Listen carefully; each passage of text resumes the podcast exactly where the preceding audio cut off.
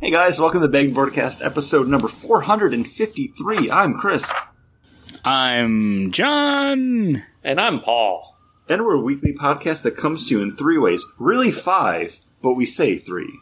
The first being the Week in Geek, bringing you the top geek stories of the past week. Next is the list of comic books that we are looking forward to coming out August 18th, 2021. Okay. True. yeah.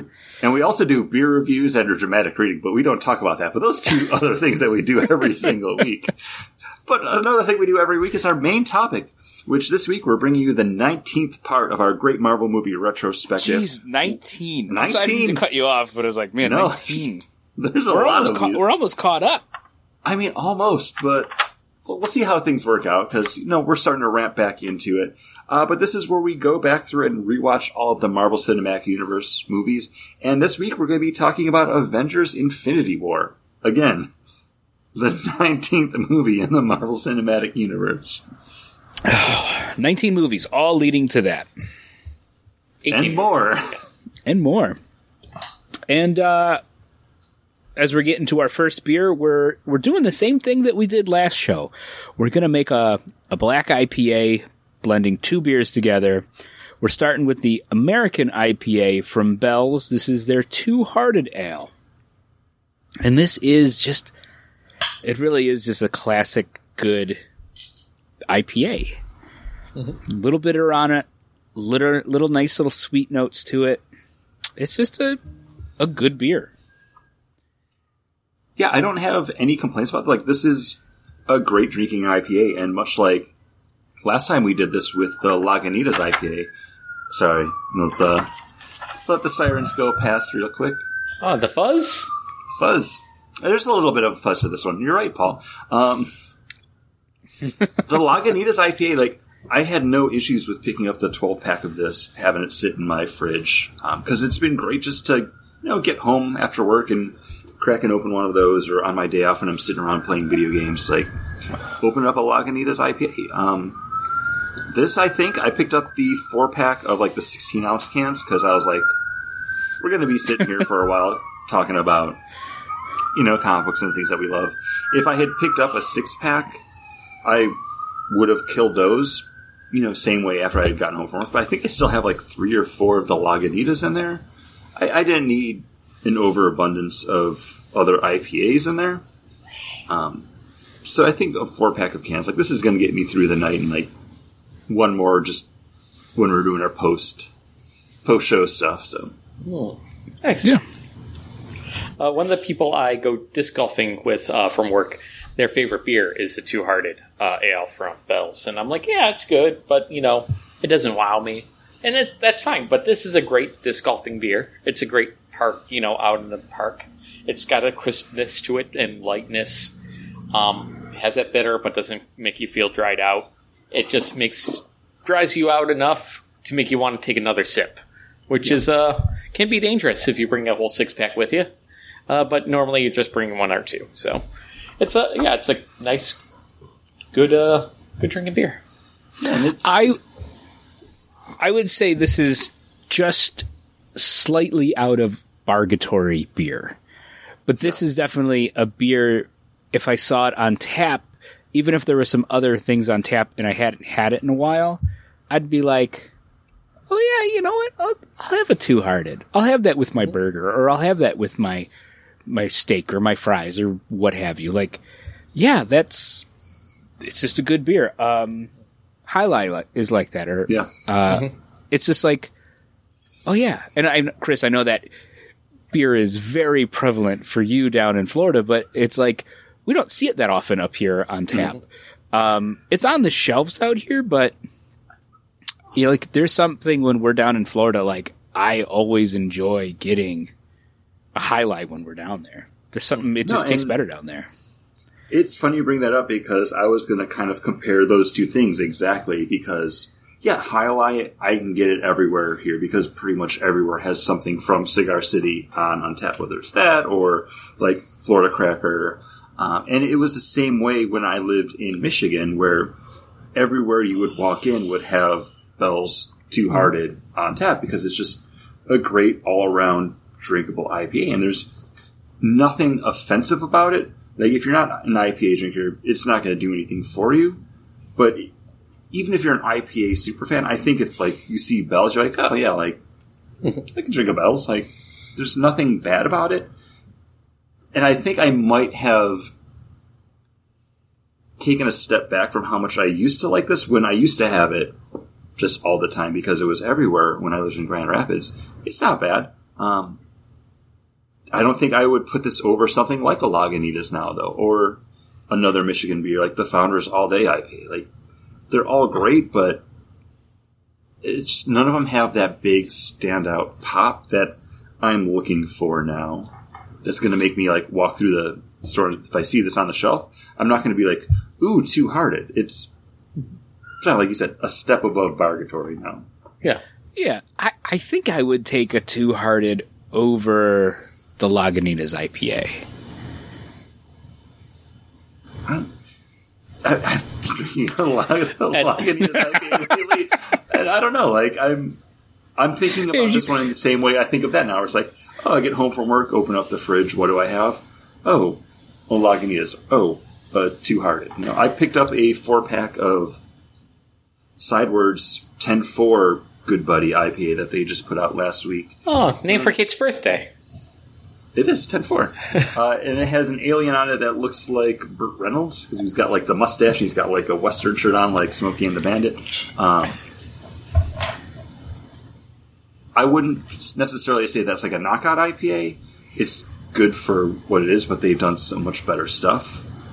Um, I'd probably have that as like my day off. Let me sit out and read some comics. But this is just a great Yeah, it's un, unwind. yeah. Yeah. I um I thought about having this beer at dinner before before we came down like I came downstairs to record like and I was like, well, I'll prob I I brought I I have a second one down here. Like I've already mixed my uh my black IPA and I'm like, well, I'm probably going to drink this other one.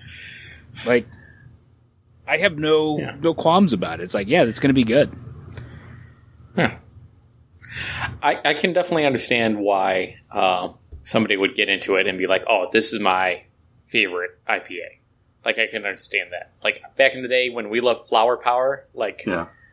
Flower Power, and uh, you know I can see somebody with Lagunitas or um, you name a Founders IPA that uh, somebody would really like, like their Mosaic Arts or Centennial or you know whatever.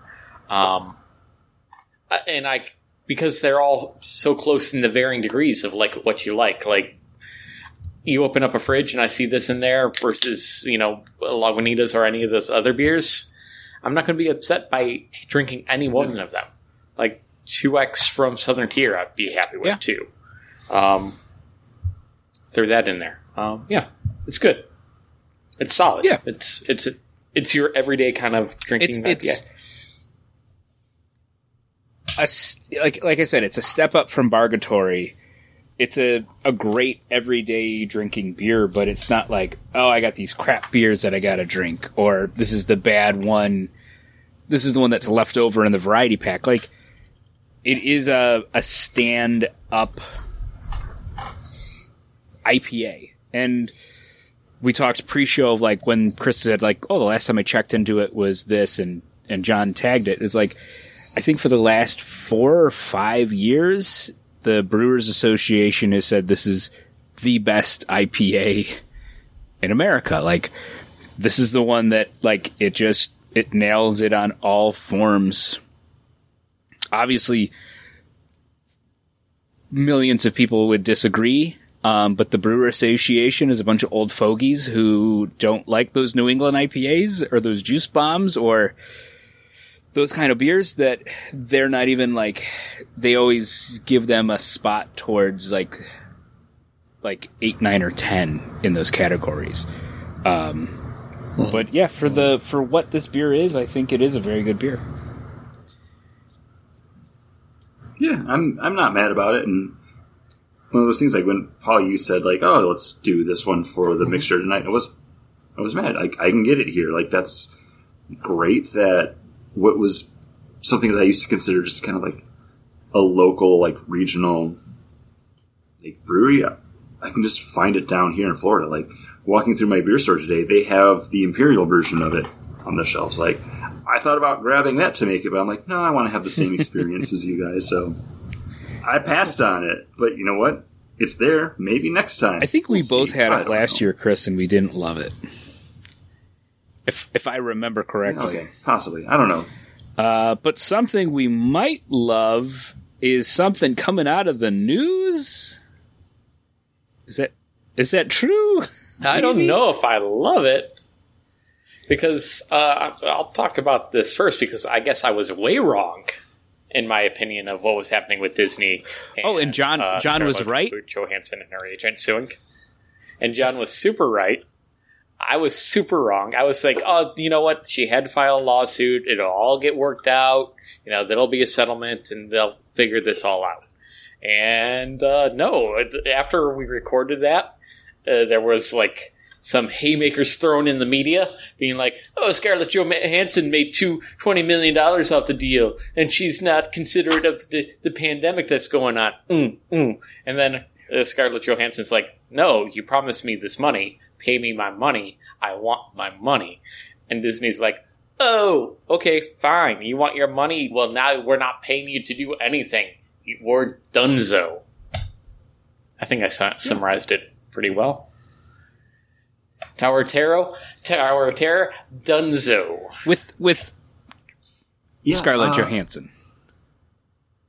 Yeah, yeah. Yeah. But and the big thing is like she was signed on as a producer for that. So she was kind of stepping out of just being an actress in Disney Marvel movies. Like she was kind of moving up their like the Disney ladder when it comes to the stuff that they're doing at the studios. Um so I think this is going to be a lot messier than what originally it seemed to be. Or it's like, no, you know, I didn't get the residuals and that back end stuff that I was promised because it was pushed out onto Disney Plus as well.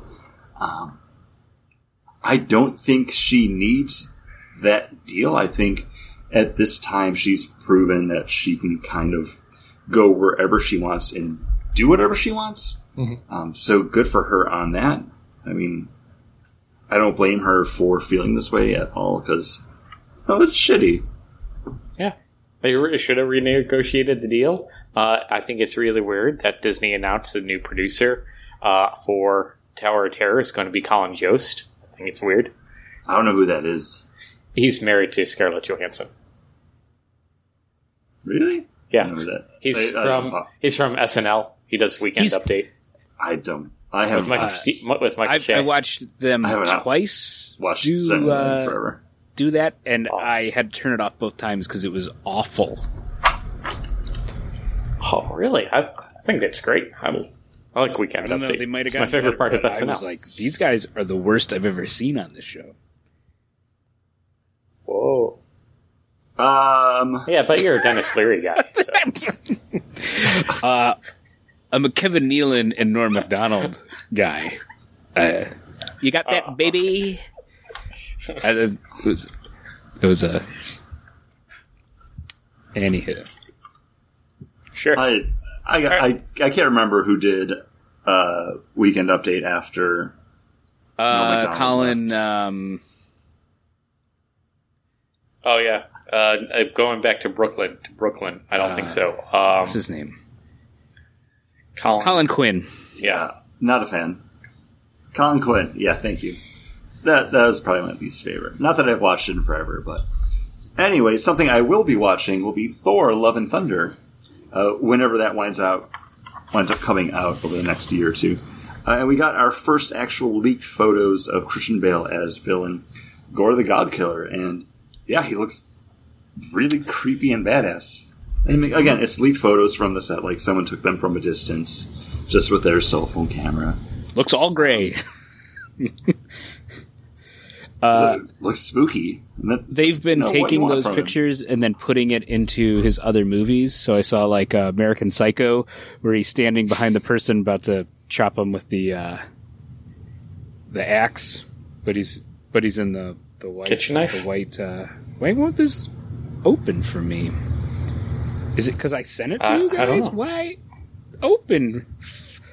I didn't. I didn't look at it because you know, again, spo- you kind of didn't need to be, want to see any kind of spoilers for this movie. It's a movie I know I'm going to watch, um, and I've heard that the Guardians will be appearing in this movie as well. So it seems like it's going to be an all around fun time with the God Yeah. Butcher. It could be. Uh, something else that would probably be an all-around fun time would be going to Walt Disney World and visiting the Galactic Star Cruiser that they announced the pricing for. It's actually, I think it's been like two weeks since they put that out, but we didn't talk about it on the show. Uh, Paul, are you surprised by the outright audacity of what they're charging for this? Uh, there's only 100 rooms, and uh, they are going to price it. They, they are pricing it to the level that they think they can sell it at. And uh, yes, $5,000 a night base or uh, for a two night quote unquote cruise. So three days, you arrive, you, you have half a day there. You do. They also announced the, like a sample itinerary with like all the stuff you can do with surprise story elements that last fifteen to thirty minutes. It, I don't know how surprised it can be when it's actually put into your schedule of the itinerary. I know you know there are some blank spaces in the itinerary, so I think they were just like, hey, and guess what? There's going to be some surprise moments in here, so you know, just watch out for them. Like I doubt that it'll actually appear on your itinerary as a surprise moment. I think there will be hooks that at each thing that you're doing that could lead to a surprise story moment. I'm. Um, I mean, again, this is very expensive. If you're two people are going, you're looking at like five thousand dollars for like the whole, like two nights. and this is in their non-peak season rates. Yeah, this this was like the lowest it will be, so it will be more expensive, especially based on demand, because there are going to be people that are willing to and excited to pay for this. Um, in addition to your stay, you do get access to Star Wars Galaxy's Edge at Hollywood Studios.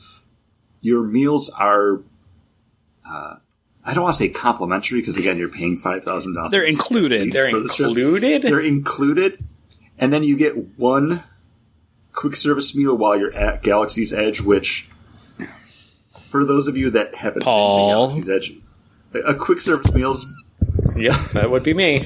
it's basically just fast food Disney style. So you're looking at maybe like a twenty to thirty dollar value max for that. Is that the Ronto wrap?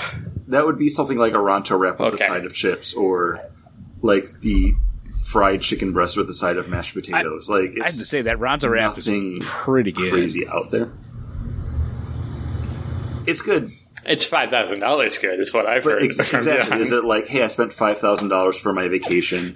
You're taking me to a theme park, and then someone's like, "Here you go, sir, your Ronto wrap." Like, is I, I don't think there's enough value and fun that I could get out of this. It's probably going to be an awesome experience, but that's a Guaranteed. price tag. Guaranteed ride on uh, Rise of the Resistance, though. Guaranteed Smugglers um, Run. You know, uh, Millennium Falcon. You, you don't need the guaranteed smuggler's run. Like, I mean, that's that's got to wait, but like, you can pretty much just go on that whenever. Yeah, but Um, Rise of the Resistance.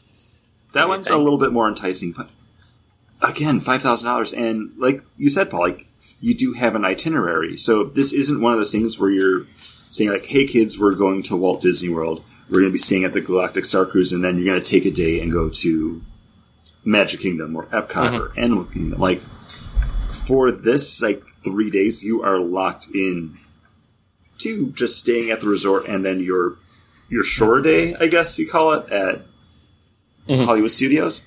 So I'm assuming this is going to be something that people do, and then maybe they transfer to another Disney Yeah. resort if you're going for like an extended stay, so you can do that other stuff.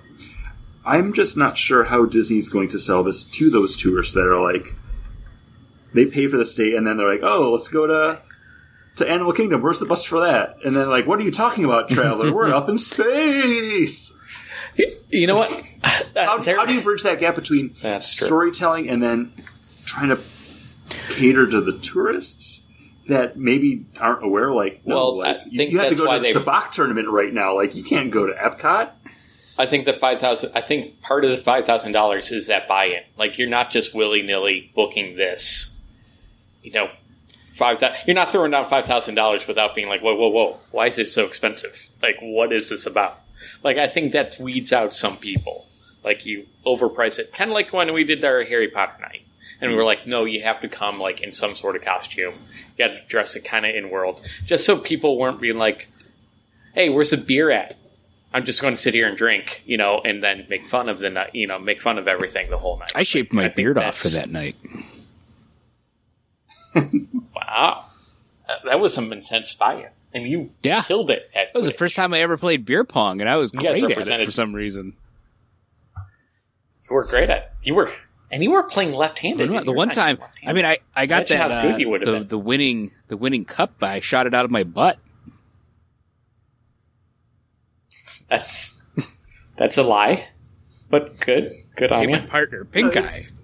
But you know what I mean? Like I think that's yeah, what. it's it's an expensive experience, and I know they're going to try to get that point across. But there's going to be people probably that still put that money down and then show up, and then they're like, "What? What do you mean I can't go to Magic Kingdom? Spent five thousand So, dollars. like, this is my. Oh, it's gonna yeah. it's gonna happen. Like that's just people. I know, and then that next year, Galaxy is Galactic Cruiser will just be a a, a tensely themed a, a hotel, and it'll be just like the Grand Floridian or It'll it'll know. be the same amount of money, but they won't have like all. the It'll be- entertainment and like Mhm. other It- stuff. in and there won't be a pool. yeah, exactly. No Where's- pool. Papa, I want to go to the pool.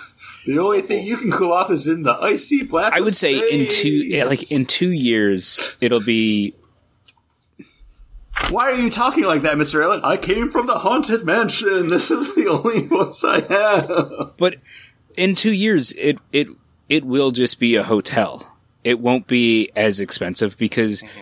In those first two years, they're going to get everyone who's going to spend that money to go, and it's not going to be. It might be that couple that are like, "Oh, we love Star Wars and our kids love Star Wars." I love Star Wars. My wife doesn't like Star Wars. My kid doesn't know what the fuck's going on. We're not going to spend fifteen thousand dollars for like a night in this place. If I said to my wife, I want to spend, I want to spend five thousand dollars for me just to go do it, she'd be like, "You got to be out of your mind." Like, this is something. Yeah, but the three of us could get the hotel, and it would only be two thousand dollars per person. Huh? That's still, a lot, and that's going to circle me through to something that after the pricing had come out, I researched because I was just curious. And for three thousand dollars, you can go on a seven night European cruise, like a real cruise, not like a fake. Hey, Yeah, but I get seasick, so I don't want to go on a real. yeah, but cruise. you don't you don't feel the waves uh, again, like unless it's really bad. Oh, I've never been on a cruise. But that's the thing. Like, you can go on a real, actual cruise to another country, appreciate the splendor of our world for what you would pay just to come to Florida for two days. But our world is shit. I want to escape into the outer space, Chris. But but so Paul, It's there. in without being funny, would this would you pay to do that? Would you pay? Yeah. No, it's too expensive. now, because Paul. So, I, I spent what a hundred bucks on a VR headset and thirty bucks on uh, the Star Wars uh, video uh, video game, so I can feel like I'm piloting an A-wing fighter. I'm pretty much good at this point. especially right now, Paul, if I offered you a four night cruise to the Bahamas aboard Carnival Cruise from September 23rd to September 27th for $200 a person. I mean, uh, so Oh, yeah, yeah. $400, but that's. I could I could just do that right now. Like I have that cash, like just in my gas slu- jar. aren't Like slush aren't slush funds amazing? they're, they're great, so but good. it's so hard to justify the five thousand dollars for Yeah. two nights, like two and a half Yes. days, when I could literally just drive to Port Canaveral and for two hundred dollars four night Yeah. Bahamas cruise. Yeah, but Delta variant, so I wouldn't do it. Yeah, again, that's the thing, but they are cracking down where a lot of the cruise lines coming into and out of Florida do require like proof of vaccination. So they they're doing what they can because they want to keep their business going. So again, like it, it is what it I is. wouldn't- But I wouldn't do I it at Disney World either right now because of you know if, you- you're indoors you have to wear a mask and everything else. So it's like if you want to cruise now, now's definitely the time. I think with plane tickets, it was probably a little more than two thousand dollars that Caitlin and I we went to Europe for two weeks for our honeymoon. Like we were able to do that less than it would be, and we stayed in Airbnbs and we were on we were on uh, canals and we were near breweries. Like we had an amazing time, and we did it for less than that for two weeks. You know, it, this could literally be half of what they say. Like three thousand dollars for the two nights, and I still like, ooh, that's too much. Like, and like my benefits are well, one day at the park, you get lunch at the park, guaranteed boarding group for Rise of the Resistance and Smugglers Run. That's not enough. Like it's well, there's those high end priced hotels at Disney, you know. Those luxury or deluxe resorts, whatever they call them, and those are expensive. Not Those are five thousand dollars, not five thousand a night expensive. Because those you're still looking at like a couple hundred dollars a night, depending on like the room category where you're staying. If it's just like a regular room or suite or whatever. But yeah, even yeah, Disney's expensive. it's That's all I'm expensive. saying. And even like when we went to uh, Disney years ago, I think it was like 120 something a night to stay at the Yeah, All Star. You know, which again, not bad, but even those prices have gone up in the you know eight years. I think it was then. just over a hundred after taxes, fees, and all that other BS. You know, Yeah. resort fee, resort tax, or whatever it was. Because yeah. we're like, It adds up so quick, and I and you're not even getting the shuttle anymore from No. the. But they nothing to do with anything else, so we can get away from it after this. Um, Mears did announce that they will be running shuttles from the Orlando airport to Disney property, and depending on where you're going, it's going to be a little bit different. But the price for the shuttles is literally the same price that we paid when we took the shuttle from the resort to Universal. It was like thirty bucks round trip, which it not bad. Like Yeah, but how much is an Uber to your resort from the airport? Um, it's probably a little bit more. Even if I want to take an Uber from my apartment to work, it costs me about twelve dollars. Okay. So, from the airport to the resort, not not bad for a shuttle, especially round trip. Yeah, thirty bucks. So fifteen. Let's say fifteen. If it was twenty bucks for an Uber and I didn't need to make the other stops and I could get my Uber, you know, I'd probably do Uber over it and pay the ten bucks more. I mean, if you don't care about going anywhere else, Disney's still going to have their transportation between like property and their parks for everything. It's just not from the airport to wherever you're staying. But at that Yeah. point, if you're spending that thirty bucks, like you know, if you have the points for your credit card, you can rent a car for pennies a day. Like mm-hmm. at that point, you know what's going to be most which which we've Well, then at Disney you got to pay for parking unless you stay at the Galactic Cruiser, which valet parking is included. so I'm just saying, you're say you're, you'd be a fool to stay anywhere else on property because otherwise they get you for parking. I just imagine Sorry, it like you pull up with your car and the, the keeping with the theming, it's like when Luke sees the Falcon for the first time and like you toss your keys to the valet and he's like, "What a hunk of junk." Careful, kid. This car's gotten me out of more scraps than you can imagine. Can't believe, can't believe you flew here. uh, anyways, I finished my beer. I'm ready for Promise my me. next one. Not a scratch. Got your word now. Oh, scratch. okay, I would love to see them keep with the theming. When you get your car back, it's been like torn apart by Jawas. it's like the engine's gone. Oh, you gotta you gotta trade them for it now. Please, I just I don't- go home. I don't Well, the have eggs are any free, money. right? They took it all from me. I got charged for the robe. I thought it was free. I don't know. I it looks awesome. If I won a trip, I would not be mad about it at all. But it's not something I will be paying for And if Ever. money was no object, like if I won the lottery, which I never pay, never play, Yes. yeah, I would definitely do it. I definitely would dr- uh, dress up like a uh, right? Uh, the nine nub. Oh, uh, alien, yeah. Celestins. Yeah. Yeah, because Again, if money was no object, I would rather go like on a real trip to another country before. I don't know. I, I mean, I can't say that because again, I have spent hundred dollars on a droid. I spent two hundred dollars on a lightsaber. I have multiple holocrons now. Like, I'm ready to give money to Disney. It's just this. This deal's just not sweet enough, and it's getting worse If- every moment. if money if money was Oh, no know it object, it would be something that I would pay for for like my friends and I to go together. Like Yeah, But yeah, that would be group because- experience.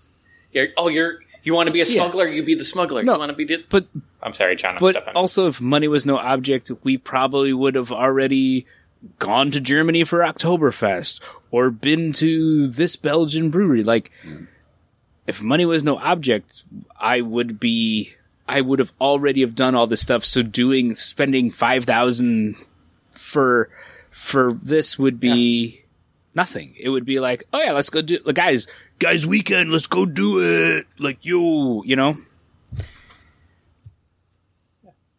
Surprised that your your your beer pong career didn't uh, come to fruition Well, I- after shooting. I gave I gave my my your butt. partner pink eye.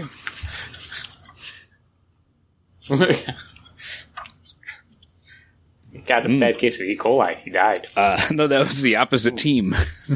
It had a- uh, was that all we had for news? I don't. Uh, yeah.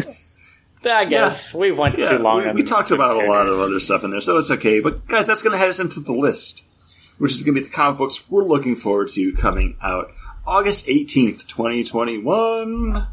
I think that's how you say it. Yeah. I don't know. guys. I think there's going to be a character coming out of the Marvel universe that's going to have a real moment, like, uh, and that character is getting its own his own comic book, and we're going to get to de- delve into his origins. That's right, Kang the Conqueror, number one, coming out from Marvel Comics, wr- written by Jackson Lanzing, uh, also Co- uh, Colin Kelly, artist uh, Carlos Mag- Magno, and uh, Epson Grunt. Oh man, Gunter. There's. I should have reread read these before. Gun Gunter. Gundans. Uh, and there's a lot of variant cover. It's Grund- okay. Paul, it's okay. Grund- It's okay. Ent Jern. Okay, that's been. I, I feel sorry. I should know how to pronounce Shh, it's okay, baby. It's okay. It's Okay, but yeah, we're gonna uh, we're gonna see uh, Kang's origin and him dealing with uh, the cycle of his own life. So there we go. I- seems seems This fun. was also something that It's I was It's thinking a good about jumping picking, on point but number one. It seems fun. I would have liked like I would like more of just a Kang story. Does this character need a origin or is it great that he just shows up and he's a pharaoh or he just shows up and it's like I've conquered time or he shows up and he's a hero. He's uh armor lad, you know. It, it it's like it's better when then when he just shows up and he is something versus like, oh, this is his quote unquote start. But of course, tying into Yeah. the cinematic universe, like this is something for those people who just saw Loki and like you said, Paul, like I just watched Loki and Kang's gonna be a big character. I should get this book. Like I'm there I just want to stop seeing the clickbaity articles saying that he's, uh, you know, oh the the villain at the end of Loki, how he ties into the Fantastic Four. I'm like, no, no, I don't like the idea that Kang is like Franklin Richards' son, grandson or something like that. Like, you know, no. Good. How about you guys? What books are you looking forward to? Some another character that's yeah, have uh, a great the moment? character I'm picking is going to be a, a Marvel show uh, soon enough, Paul. And I'm going with Moon Knight number two. Uh, we reviewed this book last uh, look back. Um, what in June, July, July's look back. Um, think that was the Chris and I both really liked it. Chris or Paul was so so on it. Um, but I'm looking forward to number two, and this is by Jed McKay and art by Alessandro Capacino. And um, yeah, I'm I'm I'm on board for this series right now. So hopefully I won't keep picking it, but uh, I liked it and I want to read it again. Yeah, of all the Moon Knight number ones, that was a Moon Knight number one that I reread. No, it was a good I one. It was actually this is my pretty good. favorite version of Moon Knight, so I'm, I'm glad you're going to Yeah. be picking this up. Chris, Uh, something I'm going to be picking up, continuing with my buying the Batman Secret Files, is actually going to be Clown Hunter number one. Uh, in the fallout of the Joker War, we're going to be getting more Clown Hunter, who was a kid or teenage vigilante who was taking out all the clowns around the city. Um, apparently, he's still operating and active. Haven't picked up much Batman stuff recently. I'm still like two years behind on reading my Detective Comics stuff. Um, but I liked this character when we were reading the Joker War stuff. he just had like a snippet in the in a last year. it was wasn't it one of the Joker the Joker annual? Yeah, he was in one of them. right? Wasn't it the 50th anniversary Joker? It was. It was something from that- actual like Joker War, where the Joker had taken over Gotham, and Bruce Wayne was like bankrupted because the Joker had like bought out everything like through shell corporations uh, and was taking over the entire city. Uh, Clown Hunter was someone that was fighting back, and he's just like a kid with a mohawk and like a bat that has the batarang in it, and he was just Can I ask one favor. Chris? You read this book. You read this They'll make book you read before you put it on the look back list, and if it's worth reading, then we. uh uh, let me see, let me see if I have anything Because for. I didn't. We didn't really like either didn't of like the either two. of the other secret. No, Paul, Well, you I know I, I didn't agree. like They- either. Okay. No, You no, didn't- I didn't want to speak for you. Okay. Were you not part of the? Uh, were you it's not already part of the on the list. conversation, Paul? When we talked about those books and how much we didn't like them, you were part of the conversation, right? I thought I was there. It's already on the list. We'll, we'll see what happens. I don't know. You, if you guys add some stuff to the list, because so far it's just my books two for books today, on so. I'll put those on there. Yeah, and Punchline was introduced, but I feel like Clown Hunter seemed like an idea that came from. Remember, there was going to be a video game called like Gotham City Imposters, where it was. There was a game called Gotham City. Oh, there Imposters. was. It, was the out. only um, kind of like team shooter I've ever played, actually, because it was available on Xbox Live. Didn't you play Overwatch for a little? You Um, tried it, I've played Overwatch, yeah. but you didn't. But not you played Gotham City Imposters more. Yeah, I played that so one that's like the one that you would say. Okay. first, yeah. Because that it was fun. I actually really enjoyed it, and he does seem kind of in that universe. It was You played that Transformers. You played that Transformers one too. Um, I played that one, but I didn't really play it online too much. I did some You- of the stuff. You did. I think you're just a fucking liar. Maybe I am. You just love team-based shooters, Chris. It's your fa- it's one of your like- favorite things. It's like John It's- with RPGs. he doesn't play them, but then he does. It's it's like us and not drinking. We we are always drinking. And speaking about liking to drink, that's going to head us into our next beer, which is coming to us from North Coast Brewing Company, and this is their Old Rasputin Russian Imperial Stout, uh, sitting high at nine percent ABV. And man, does this beer hide that really well? Um, right off the bat, it's just a delicious, dark, deep, rich coffee, and you get a nice little bitter on it. Um, it's hard to believe this is nine percent because there's no alcohol at all here. Like that alcohol's in the other room somewhere because I I'm trying to wrap my head around it. Uh, yeah, it's it's still a good beer. Like, I had six check-ins to this on Untappd, and they were all. I gave it a, like a four at each one. Uh, I had it at a four. The last time I had checked into it was back in 2014, and I'm sure I've probably had it at least once more since then. But it's not something that I pick up often because, yeah, I know I did enjoy this beer. Uh, I had no reason to because there's other stuff that I would pick up before it. Um, there's stuff I would pick up just to try it before I'd go back to this one.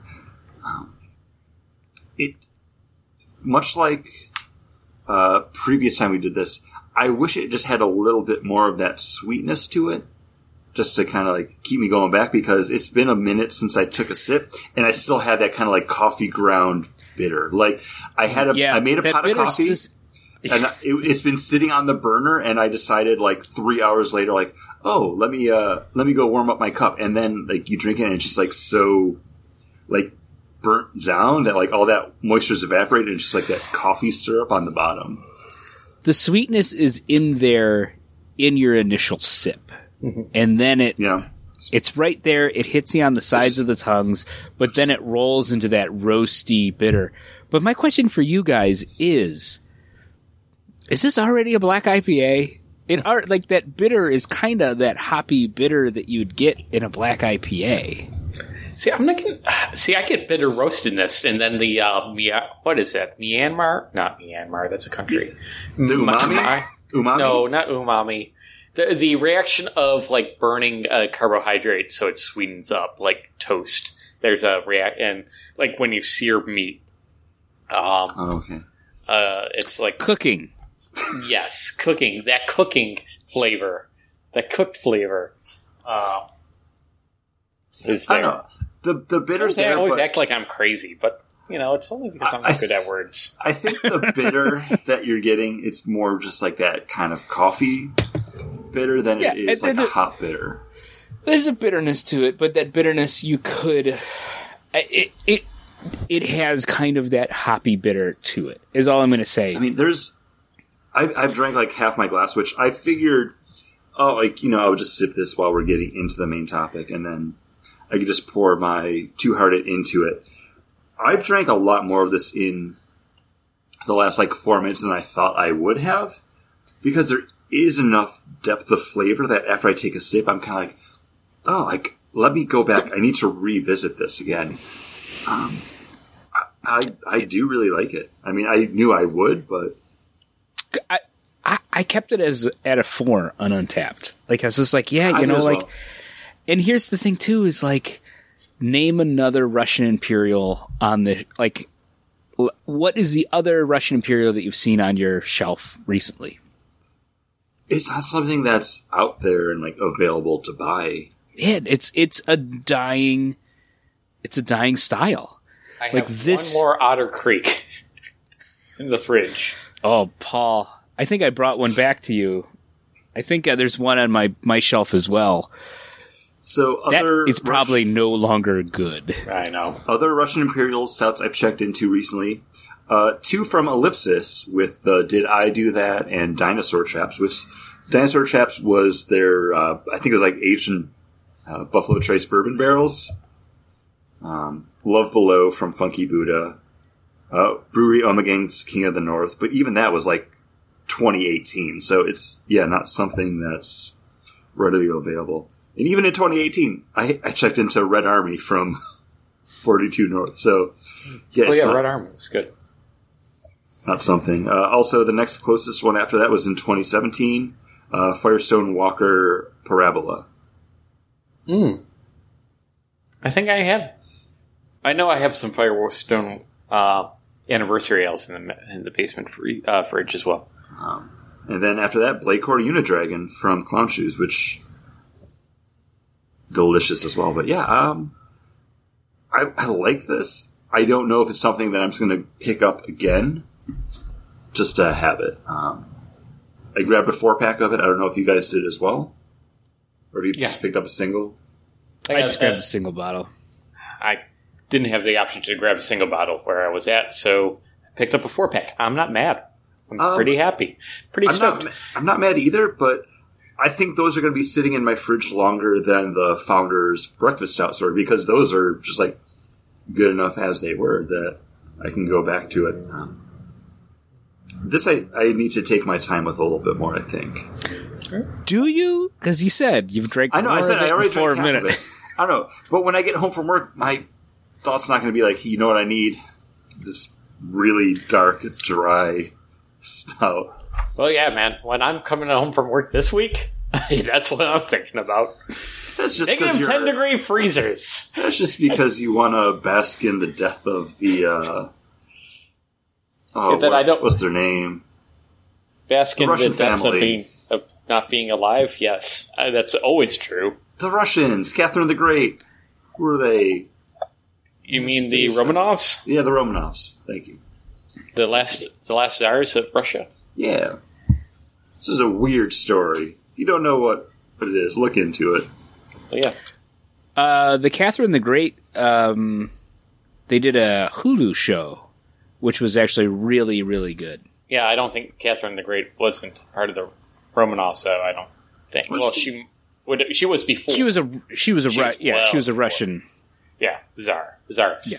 Czarist? Oh, Paul, uh, this just in what you were actually talking about before Oh. was the Maillard reaction, Oh, the, which yeah, is known to be the chemical reaction between amino acids uh, and reducing sugars that gives brown food its distinctive flavor. Is that what you were talking about? yes, yes. Okay. No. So that's like when you sear steak, fried dumplings, cookies, other kinds of biscuits, breads, toasts, uh, marshmallows, like marshmallows on a fire. Oh, yeah. that's what you were like, talking Paul, about. Many foods undergo that reaction. Yeah. So people would just know what I was talking about just by bringing it up the way I did. or, or what John said, cooking.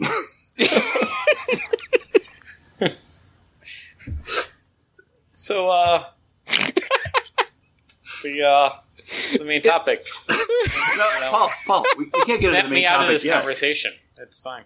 Can't get into the main topic yet. You know why? Oh, right. We got to start off with a dramatic reading. I thought you, that's what you guys just did. Paul sent us what the reaction was that he was looking for, and I just I got a saw reaction. It. it. Paul, it needed to be a thing. It had to have some room to breathe. I, I, I wanted to uh, let you guys know that it wasn't crazy. There is a word for it, other than cooking, because it's a specific type of flavor that happens due to cooking. It's a specific type of cooking. yeah. Do you think this was uh, named after Marion Cotillard? Because it's kind of like a portmanteau of her name. Oh, I, I don't know. I don't bet, know. Who I bet she it is. was.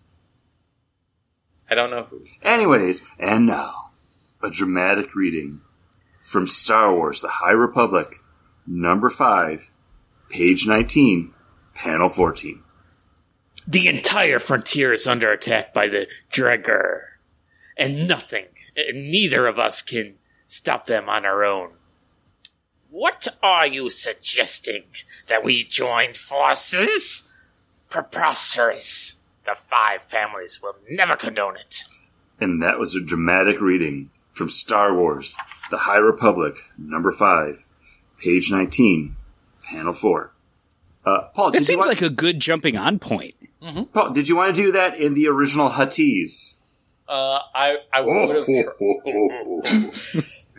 You got. you jagu no bata. Bantha poodoo! I hate the word poodoo so much.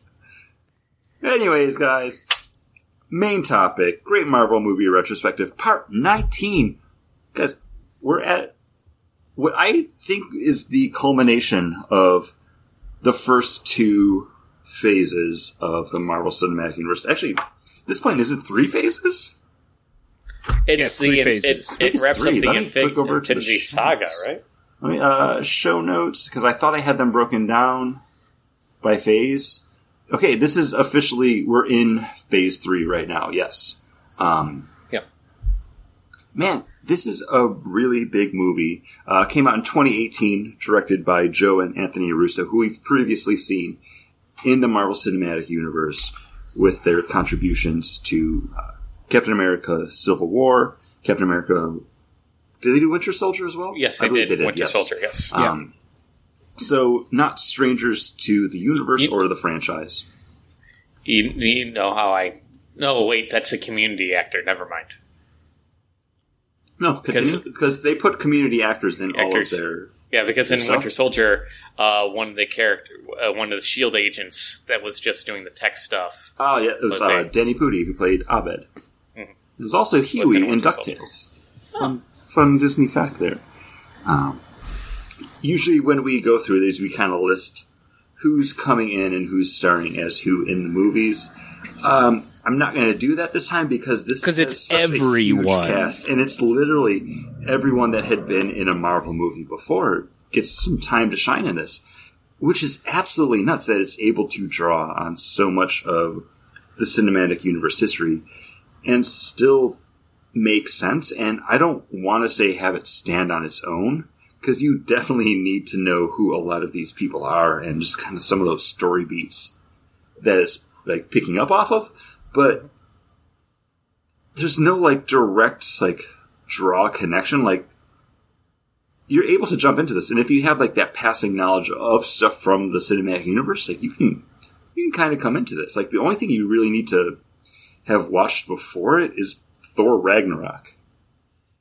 Uh, two people that are missing major, well, three. Uh, Ant Man and the Wasp do not make an appearance in this one, and also Hawkeye doesn't make an appearance in this as well. Uh, which I They- think they just They They explain, explain away. it, yeah. explain away. Yeah, that he's retired, he's spending time with his family, Hawkeye, and uh, Scott Lang is under house arrest. And we do get to see that kind of come back in Endgame, so I, I think they they knew people were going to be wondering about that in the lead up to it. But yeah, this this movie pretty much picks up right at the end of uh, Thor Ragnarok, and when I say end, I mean the post credit scene where you have Thanos' ship riding up on the uh, Asgardian like rescue vessel that everyone was aboard when they were trying to escape uh, well, Ragnarok. Uh, yeah, and I mean you have two of Earth's mightiest Avengers, Thor and the Hulk, getting getting their asses handed to them. Uh, right in the first first little bit of this movie, and I And- it's. Oh, go ahead, Paul. Oh, we also see the death of the first Avengers villain happen at the hands of Thanos, being like, "Yeah, you you were the big bad before, but here I am. I'm taking my place as the big bad." Yeah, let me take you to school. Uh, and I think that's really where this movie shows that it knows what it's doing because it starts off really strong. Like, there's no introduction to this movie. Like, it literally begins with the rescue ship from Thor Ragnarok being pretty much decimated, people dead, and everyone kind of already on the ropes. It You starts got- with a voice. Oh, I'm sorry. Oh, Oh, go ahead. I'm Yeah. excited for this little bit of trivia. It starts with a uh, with a, vo- a disembodied voice saying, "Hey, this is a Asgardian ship. We're we're we're not wep- we have no weapons. Uh, please, the distress call." And you guys know who the voice is? I do. That's uh, Kenneth Gilderoy Kenneth Lockhart. Oh, sorry. Oh, yeah. Kenneth Branagh. Yeah, yes, you knew it. See, I I learned that just uh, looking stuff up for the show. Yeah. Uh, and if that sounds familiar, you also heard us mention Kenneth Branagh when we talked about the original Thor movie because he was the director of that. Didn't come back for anything after that, but you know, Which was good. Good. It's good that he was in there. Uh, and I like that they kind of paid respect to that with having him come back to voice that distress call. And Yeah. again, this being the culmination of of all those of all those movies. Um, you also have. Uh, I, I think this movie, right in the beginning, sets you up for this is not going to be your normal Avengers movie. Like I said, Hulk, um, Thor being beaten by Thanos. You have uh, Heimdall being killed. You have Loki being killed. Like those are pretty big characters that and fan favorite Loki, like being killed, like that's pretty big, and that sets up this roller coaster of these heroes trying to come together across the universe to defeat Thanos. And it's crazy that they kind of started out this big, and I'm glad that they did, but for a while, and I know I wasn't alone in this, but a lot of people thought that Heimdall was going to be kind of the link to the Soul Stone because he had the orange color eyes. He could see like people's souls wherever they were in the universe. Uh, so for them to start off with killing him off, and especially after he was such a badass in Thor Ragnarok, I'm glad we got to see him actually Do do something. something because even after watching Suicide Squad the other night, Idris Elba's badass. I'm like, I want more from that guy, and I'll be getting it because he's going to be voicing Knuckles in Sonic the Hedgehog 2. Just wanted to mention that because So- we didn't forgot about it. How how big of a nerd is he? Because he's done three comic book movies, and he's doing a video game. I think he likes paychecks. I think I think he likes the money. he might, but also he doesn't phone anything in. Like everything mm-hmm. you everything you see him and you're like, oh, His Yeah, Hot Ones like, he's interview, got he, it. he Yeah. brought it during that. Yeah, well, even then they bring up how he DJs, how he's like he won a karate tournament. Like I think All the guy just likes working. he's just an all around badass dude. And yes, I said three movies. Do you guys not remember that he was in Ghost Rider two? I forgot Ghost Rider. I Rider forgot 2. about I was that. like the losers because I talked about Oh, he's in the losers. Oh, So four. four. It's Wait, four which- movies? Thor, uh, Suicide Squad. Now, well, okay, and then Ghost Rider is the Yeah. fourth. I, That's I- four. wait, when did I see Ghost Rider two? Paul, you probably never did because we probably picked it for a movie fix, Fix, and I and then you watched it. refused to go see it. Yeah, because it's I mean, you you weren't wrong for feeling that way either. yeah. That's better than the first one. So, and it's also better than Human Centipede, which basically I watched on fast forward because anyways, um, how do you guys feel about them kind of? I don't want to say kind of giving a meta commentary by having Kenneth Branagh, the director of the first Thor movie, ask for help, and then the Guardians of the Galaxy show up and basically right the ship for Thor Uh, no. and save Thor because No. they basically make Thor into Guardians of the Galaxy. They, they do. And then they But make I- him a member of Guardians of the Because- Galaxy. I so think, it's all meta commentary. I think already at that point, Thor's been established and built in on enough in the Avengers movie that they kind of did that course correction already, and they just moving him into like Ragnarok just kind of made the character more likable because they had already redeemed him.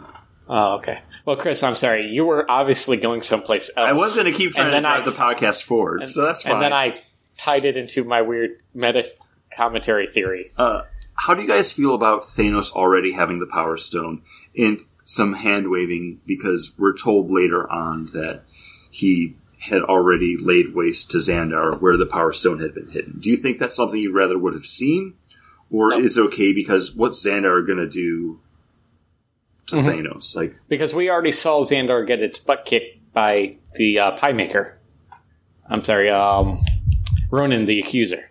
You know, wh- it- who had the ships from Thanos. You know, the uh, neck neck lord ships. Necromorph? No, not Necro- Necromorphs. That's from Yeah, I don't know. uh, But That's that's from Vin Diesel's uh, um, the Pitch Black movies, Riddick, Critical Chronicles of Riddick. I can't remember. my art action vehicles. Oh yes, that was it. The cooking vehicles, also known as food trucks. the food trucks from Thanos. You know, the Thanos food trucks. They've already kind of like went in and yeah. So let's start off right with the action. Okay, we really don't know Xandar's power level, but hey, dude, we know Asgard. Asgard's full of gods. We got the Valkyries. We got but we- Thor. We do know their power level because they got their ass kicked, Yeah, and the Guardians needed to come in and save them because Rodin was definitely going to destroy them. they made it all the way to the planet, and they had the Ravengers helping. They did. Yeah. At least that one band of Ravengers. I I don't think we needed it because this movie is already like one of the longest Marvel Yeah. movies. So we didn't need it. It- it- He's already got the stone. That And I don't make sense. And also, I don't know if that's going to be a more engaging story to start off on versus seeing like Thor and Loki and Heimdall like suffering. And then that also lets us set up Hulk getting his ass handed to him and then sent away. Yeah, I didn't need to see John C. Reilly's butt get kicked. Oh, but don't you wanna? No. No, I like John C. Reilly. Yeah. Um, so heading back over to Earth, we get our introduction to where Tony and Pepper Potts are now. Uh, with Tony having a dream about them having a child uh, named after her uncle Morgan, who will eventually see they do actually have a child named Morgan, a daughter, not a son like he originally dreamed. Uh, kind of a nice little setup for something that's going to be coming later. And later on the movie, where you have Tony going up into space and then Pepper trying to talk him down. Something that everyone's been talking about since this came out, where she's trying to get him to come back. She says, Tony, I'm. And then, like, the call cuts out. Do you think she was trying to say, like, hey, I'm pregnant, I'm going to have a baby? Or do you think it was literally just like, Tony, I'm going to kill you, like, get back down or stuff? Or Tony, I'm losing the connection on the phone. Uh, Tony, I'm breaking up. Or Tony, I can't hear you. Tony, I'm having a hard time hearing you. Tony, you know, regular phone call stuff, people. There's so much stuff that you say on the phone just involved with phone calls. I think it's very it's very easy to, to especially with how this script is written and how if you're not paying attention to stuff, you'll miss it. I, I think she is saying she's pregnant. Because that was my read on it, especially when it was brought up when they're in the park. And then she's just kind of like hand waving it away because she doesn't want to give him that kind of bargaining chip almost.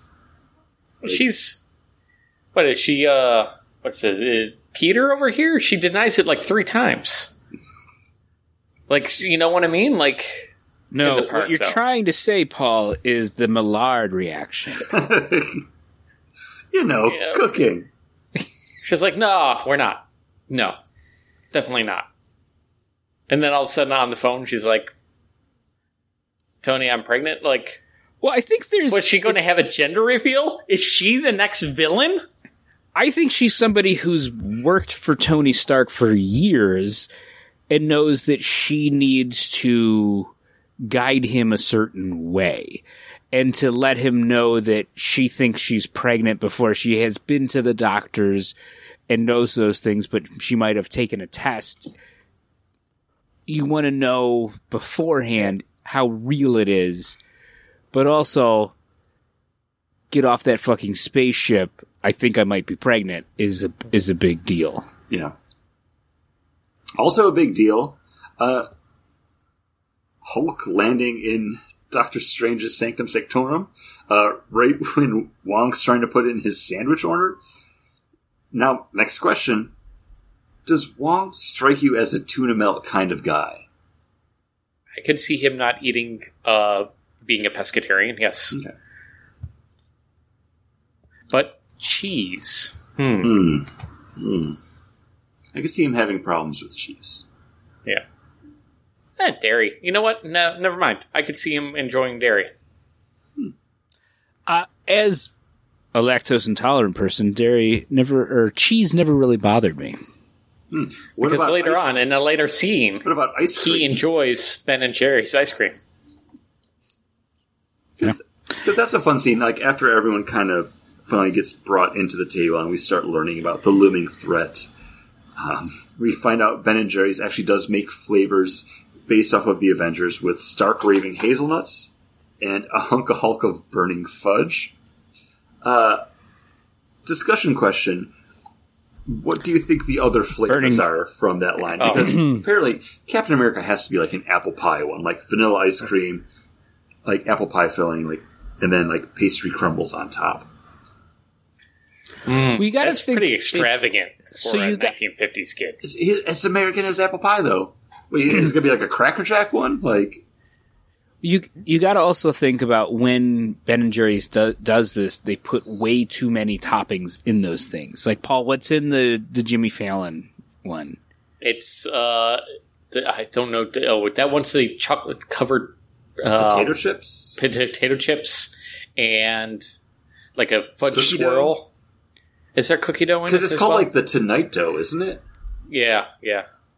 I'm thinking of Americone Dream, which is my favorite. Which That's is the this- Steve the- Colbert. Co- Colbert. Stephen Colbert, and that's the uh, waffle, the like a waffle cone with chocolate covered waffle chips and a sweet sweet cream uh, ice cream with a like a, s- some sort of swirl. It's either caramel or uh, chocolate swirl, and I enjoy that one. And um, but my favorite, which I'm going to say right now, is for Black Widow. It's the re rebranding of From Russia with Buzz, which is uh, espresso flavored ice cream with a amaretto swirl with chocolate covered espresso bean chunks. That sounds Oh. good. That's the Black Widow one. Can we get like maraschino cherries in there too? No. No, We already No? got the No? amaretto. You already got the, The amaretto. amaretto. to give that cherry. Don't almond. mess with don't let mess with me finally getting I back like chunks from of Russia with in my Buzz, ice cream. which is my favorite Ben and Jerry's ice cream of all time. That's never come back since college. I do enjoy cherries Garcia. Mm. It's, it's it's a good. It's a, it's it's probably one of my more favorite Ben and Jerry's. But I'm not necessarily a Ben and Jerry's guy. I, I usually go for other brands. Hmm. I would say fish food is now, uh, you know, in their world is named after Doctor Strange. 'Cause It's just kind of hippie. See, I don't think Doctor Strange would have one. Yeah, I don't think, I think he's a, he, a big enough like presence. Oh, like, so you would need you would need the original. Uh, what what did they call them? The uh, New York heroes, heroes in New York. yeah, like you're So, like what's yeah, the Thor it- one gonna be?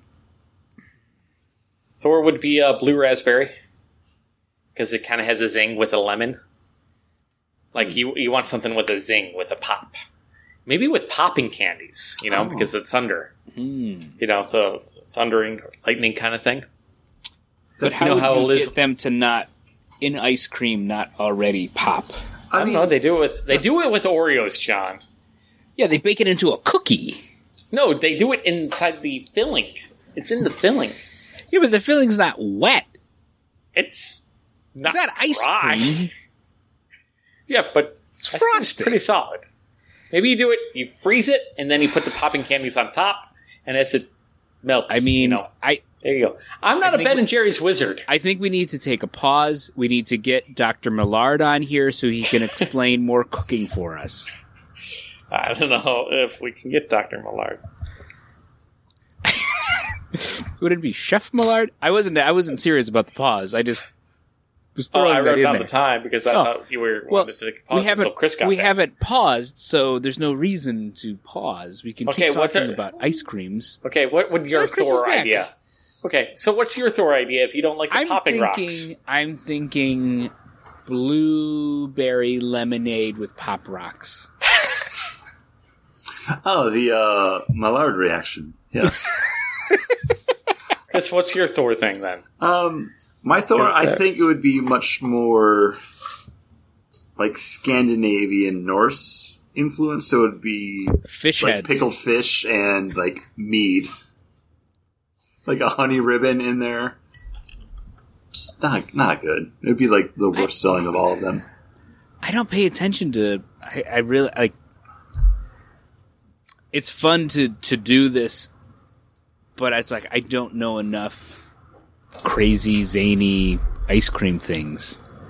It's it's okay. It was just a fun question because man, not a lot of fun coming up in this movie. Because the next Hawkeye doesn't get one. I'm just saying. no Hawkeye would not. No, no, it's just those four. It's They they put it up as like a fan voting thing on their like website or Instagram, and nobody voted for the Hawkeye one. everyone thought it actually had eyes of hawks in it. I I don't like anything that's like overly like hazelnut flavor too. Like it's just not like a flavor profile I like. Like a Nutella every now and then, like if it's on like a crepe or Yeah, something. but you, fine. I've seen you eat like fifteen Forever Rachels. that you're thinking about Paul. Oh, I don't actually don't really enjoy Because outside Forever of like Rachel's the either. Rogue Hazelnut Porter, like it's not like a like something that I gravitate towards. And I even haven't even had that beer in like probably like ten. They don't. I don't think they make it Probably don't. Um, and other things that they don't make anymore. Flip phones? I don't know. Maybe they do.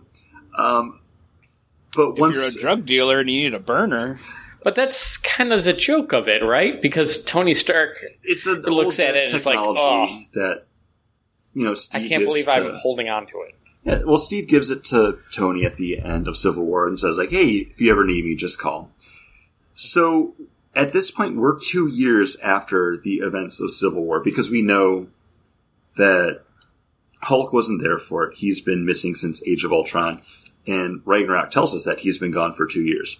So Tony keeps Steve's like emergency phone in his pocket after everything has happened. Is that and char and keeping it charged. charged. and ready to go? Uh, he's got that nanobots charging. it's wireless charging, guys. Uh, so, fun fact about the burner phone that Steve gives to Tony. The phone number that you see there is actually a real phone number. It doesn't start with 555. I was going to call it, um, but then I decided to Google it first just to see if anyone has done it before. Uh, it turns out that it is a real phone number. It's disconnected, but originally the Russo brothers wanted it to be an Easter egg that you could call and you would get uh, Steve Rogers' voicemail before it would hang up on you. But Disney didn't want to go for it, so they didn't make it an actual thing. Uh, but I always like when movies do one of those, like, hey, here's our website. You can actually go to the real website, or here's a phone number. You can call the phone number. You know who used to do that was uh, How I Met Your Mother. They had a couple websites that they mentioned on the show, and they actually had. I thought you were going to talk about Lost. Lost it. Uh, we read a comic book that had Iron Man get like put his phone number out there, and if you called it, you would hear like a voicemail from Thor. Can't remember when that happened. It was a couple years ago now. Um, but yeah, we get the actual start uh, of the build with the Black Order attacking New York because they're here for the Time Stone. Uh, which leads us into our Stan Lee cameo for this movie, where he's the bus driver that's taking Peter Parker and his class to MoMA because they were on a field trip. Uh, fun. I, I don't have a lot to say about this one. Like, what's the matter? You never seen a spaceship before? It's it's a Stan Lee line.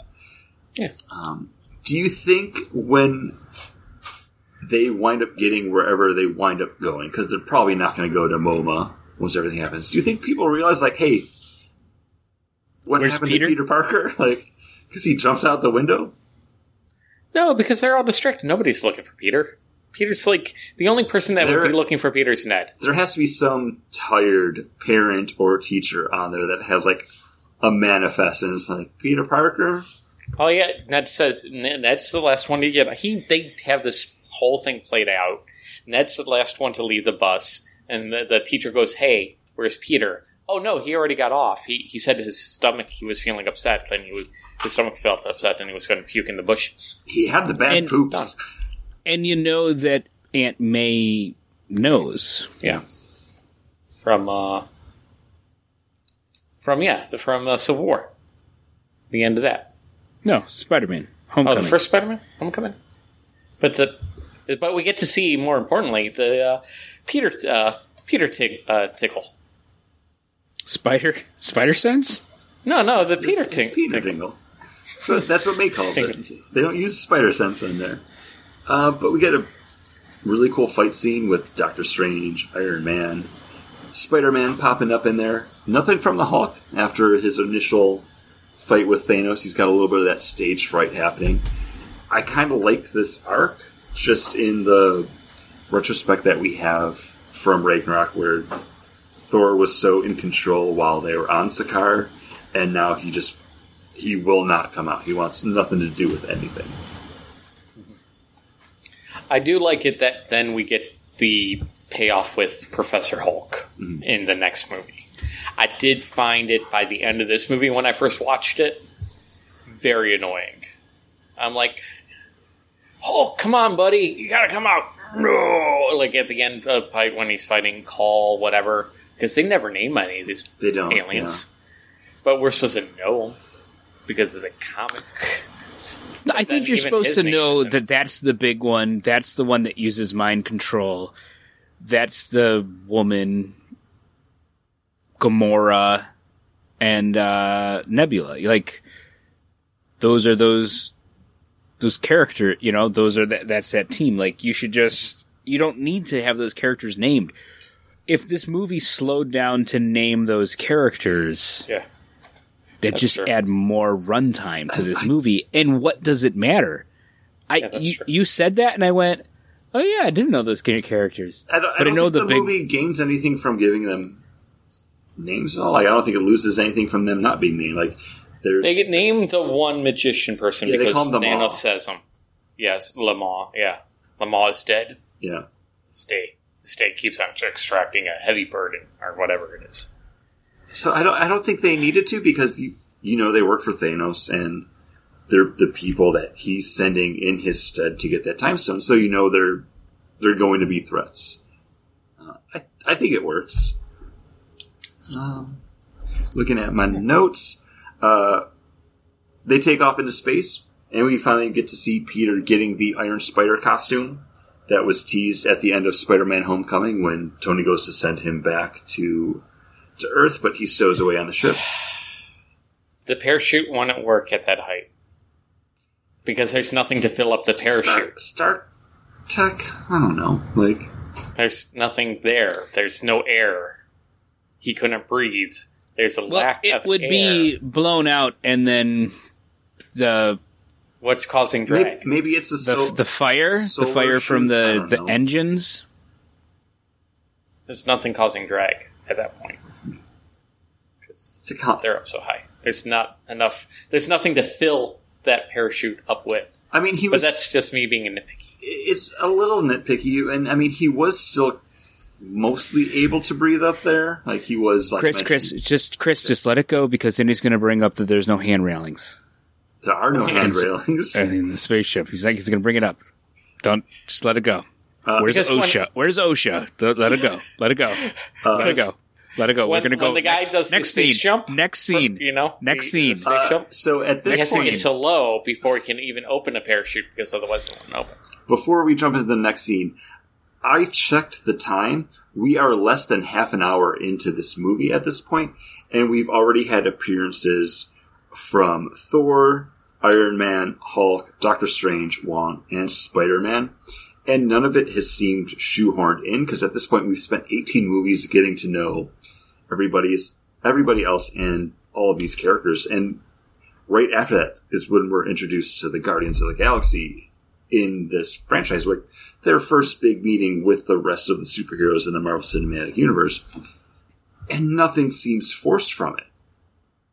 Like as soon as like you start to hear Rubber Band Man playing, you're like, oh, we're getting the Guardians, and it's so strange that a movie can develop that musical language because as soon as you hear, you know, like 70s, 80s rock or pop music, you instantly think like, oh, Guardians of the Galaxy.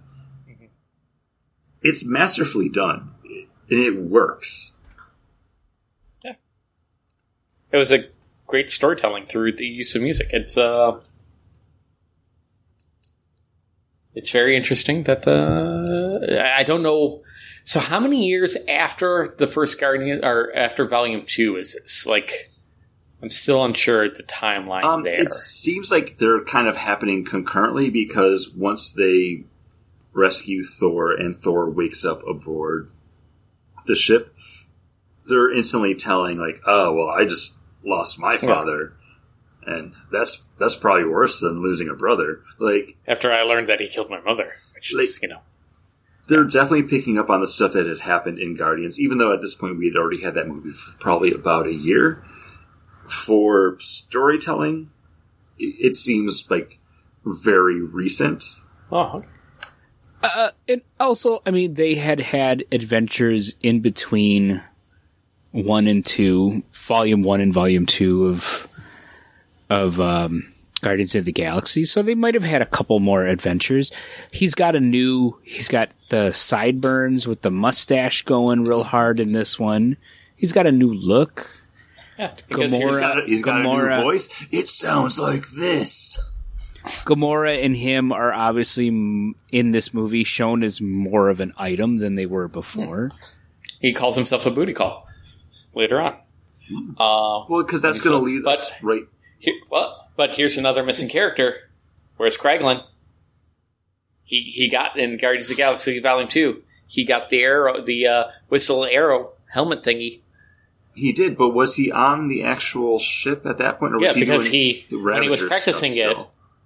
when he was practicing how to use the Oh, that's arrow, right, yeah. he actually shot Drax with it. That's true. so But yes, that they were on that other ship when he was doing that. The ship that The one that they separated yeah. that separated from Yondu's big ship. Oh, okay. and now they're on their normal ship. So he probably stayed on that ship to be captain and bring in other Ravagers. May- maybe that's going to be the maybe. holiday special that we wind up getting. Who knows? It, it won't be, but Well, I'm just saying we mentioned that this has everybody, and I just wanted to make mention. Hey, throw Kraglin in there, you know, because you could ex- expect him to to be the next Yandu. uh, Sh- Sean Gunn was too busy doing the motion capture for Rocket. They couldn't do any of that stuff. Um, but James Gunn also brought in to oversee and help punch up dialogue for for those characters in this movie. Yeah, and I think Basically, the second director, second or second. What is that? The second third? unit director. third- I don't know. Yeah, second unit director, something like But that. again, it's that consistency that really helps tell the story that doesn't seem like it should work when you're already introducing like all these random heroes. But having you know 18 previous movies and some kind of tonal consistency and storytelling consistency through that, it works. Like half an hour into this movie, having Spider-Man pop up in the park and save Iron Man and Doctor Strange doesn't feel weird. Like And this is uh, this wouldn't be their first time directing uh, Spider-Man or Iron Man. This because they had them in Civil War, uh, the Russo brothers. This is their first time directing um, Thor, uh, Chris Thor and- Hemsworth, and Guardi- the Guardians Strange. of the Ga- and the Guardians of the Galaxy. Guardians is being directed mostly by uh, Sean Gunn or James Gunn. Yeah. There. I think he's working with them because James Gunn doesn't have a directing credit. He's not like the second unit director or something. I uh, Okay, no. If you you know if you looked it up just now, I'm just surprised. I didn't look it up. I didn't think I didn't like, make sure to watch the credits or anything. But you know how like there's the the main director, and then Yeah. there's usually a second unit director filming off on another location. Yeah, they're doing, I like, the B-roll stuff. done, right? Yeah. But okay, But- let's keep on going. yeah, heading into more of our Guardian stuff, we get the team kind of fracturing off with Thor, Groot, and Rocket heading to Nidavellir to go get a weapon to beat Thanos, with the rest of the Guardians proper heading to somewhere we've been before, with Knowhere, uh, that we had seen somewhere. at the end of Thor: The Dark World. to go get the Reality Stone from the Collector, who it had been left with previously. Uh, so yeah, set it up at the front. This movie has everybody, even Benicio del Toro, as the collector again. uh, exe- executive producer credit Oh, he got an executive. Okay, on this and the uh, and, and Endgame. okay. Uh, much like the Power Stone stuff, I don't feel like I needed to see Thanos get the stone because what's the collector going to do against it? And I think it was kind of a good character moment for him to feel out what Gamora and Quill are able to do. Yeah, because we already saw uh, what's his name, the pie maker. Um, they were running the Ronan. accuser.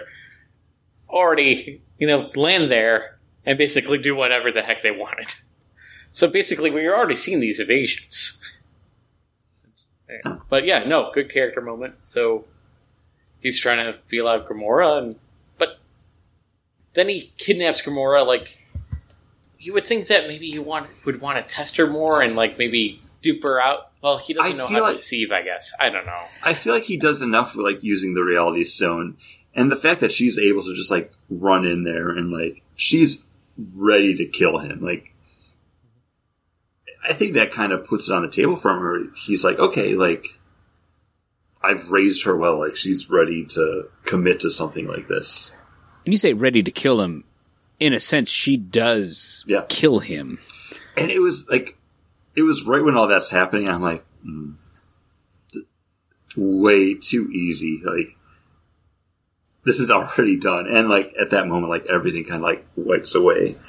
Um, there was a moment though, like, when he uses the stone to kind of unravel Mantis and Drax. And I thought like, oh shit, like continuing on with like that first scene, like this movie's gonna have a body count. Like we already had like two of the Guardians taken off the off the table. But you know, they get better.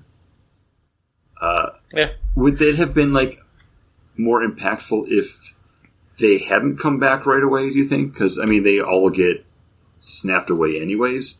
Do you think that should have been something that just kind of happened?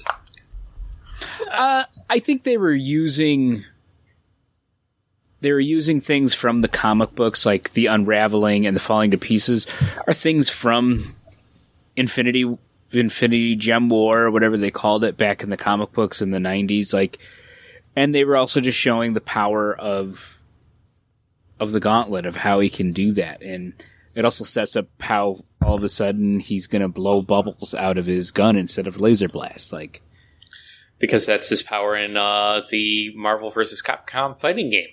He traps people in bubbles. No, I don't know if that's an actual thing. I just watched it on a YouTube video saying, "Hey, little known facts," and I'm like, mm, "Guess I'm stretching."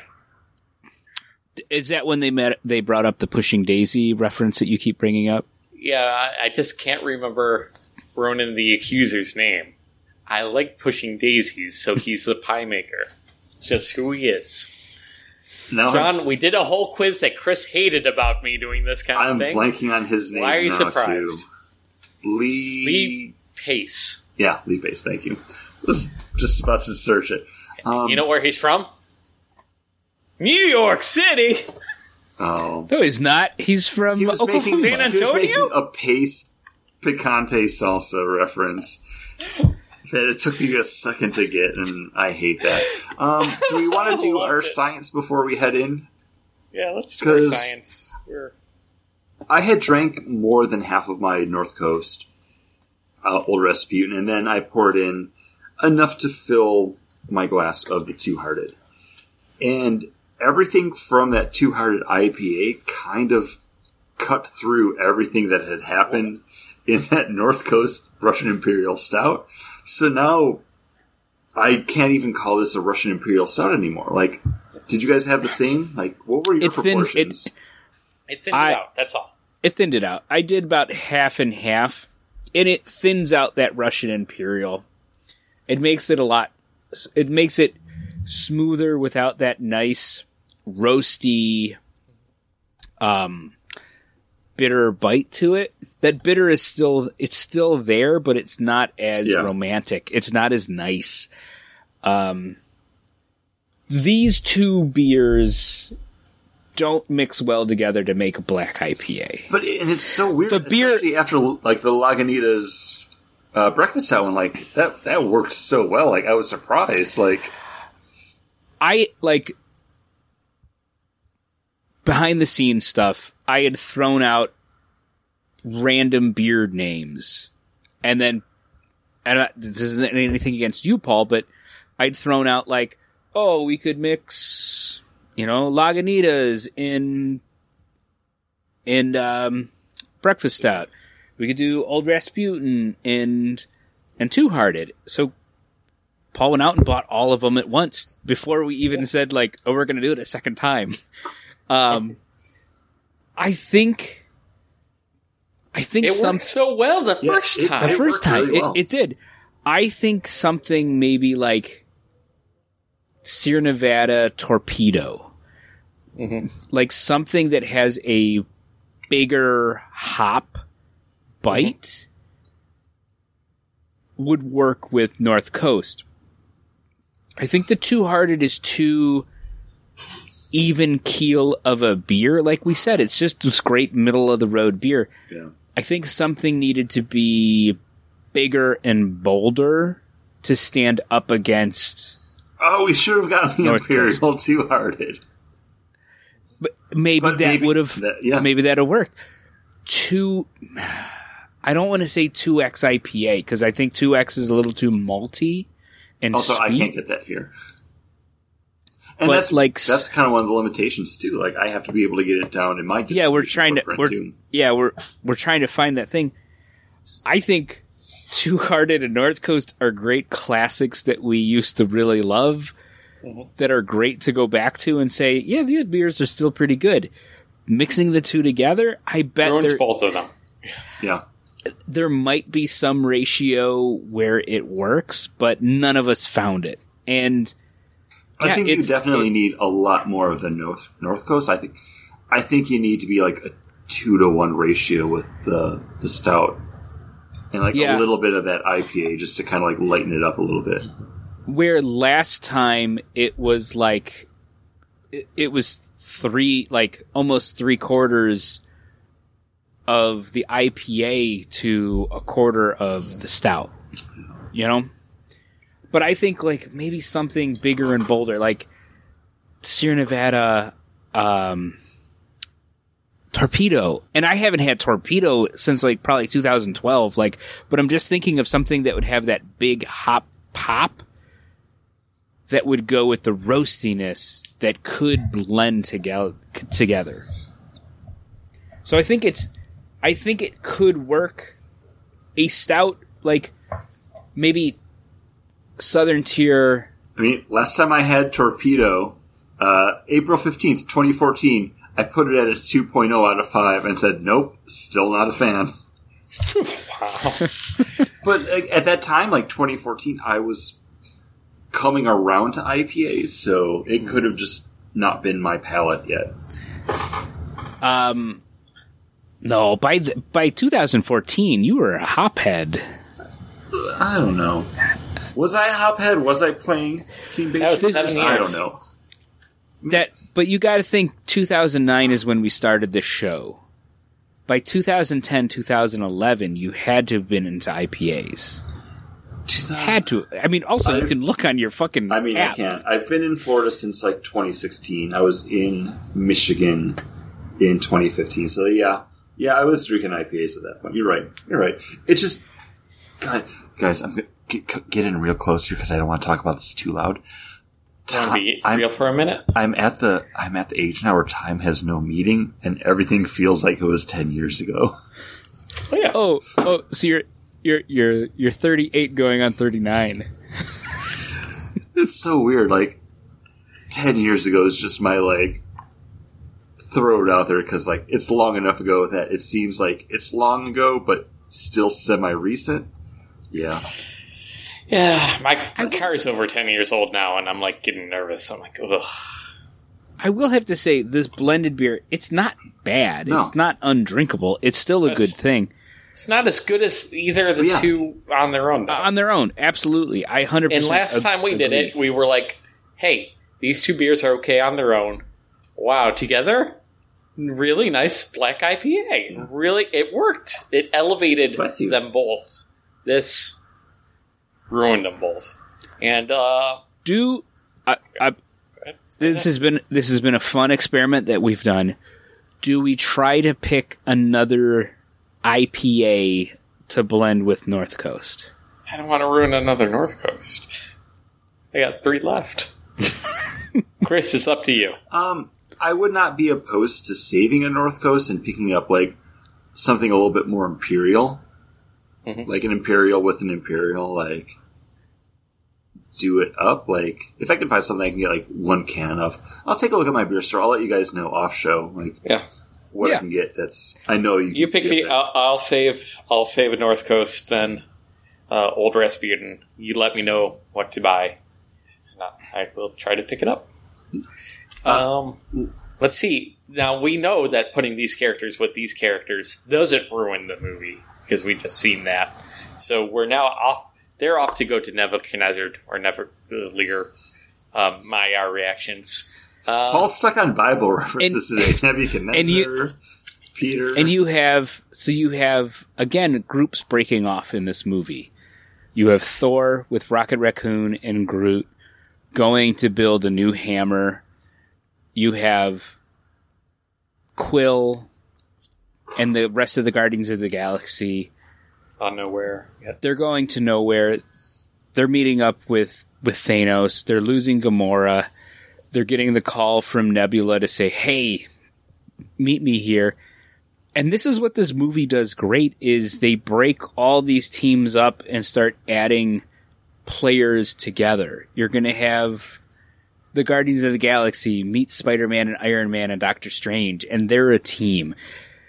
You're going to have Wakanda and the Avengers. Like, and I mean, we haven't even gotten to the the Vision Scarlet Witch battle. Oh, that, that, that's next. They got to go to Scotland. That's Scotland. next. Um, we're yeah, we're jumping into Scotland because we found out that uh, Vision has turned off his transponder and he's you know making some time with Wanda, which I think we need to see from these characters because as comic book fans, you know Scarlet Witch and Vision do have that history together, and they've hinted at it in the cinematic universe up until this point. And this is really where you get to see that relationship blossoming, not in act, but there's the conversation that they're having where you get Vision kind of being a little bit nervous when he's talking to Wanda. And like they're talking about like, well, what if this didn't have to stop? Like, what if we could just be together? And I love when Vision's just like, I, I, I, I think it works. Like, I really like that from that character. So seeing where we do wind up with spoilers, uh, Vision basically being killed, and then out of this we get WandaVision springing out of it, and her doing anything to bring them back. Like we're starting to see more of that relationship that matters. Uh, and I love everything from this brief little scene.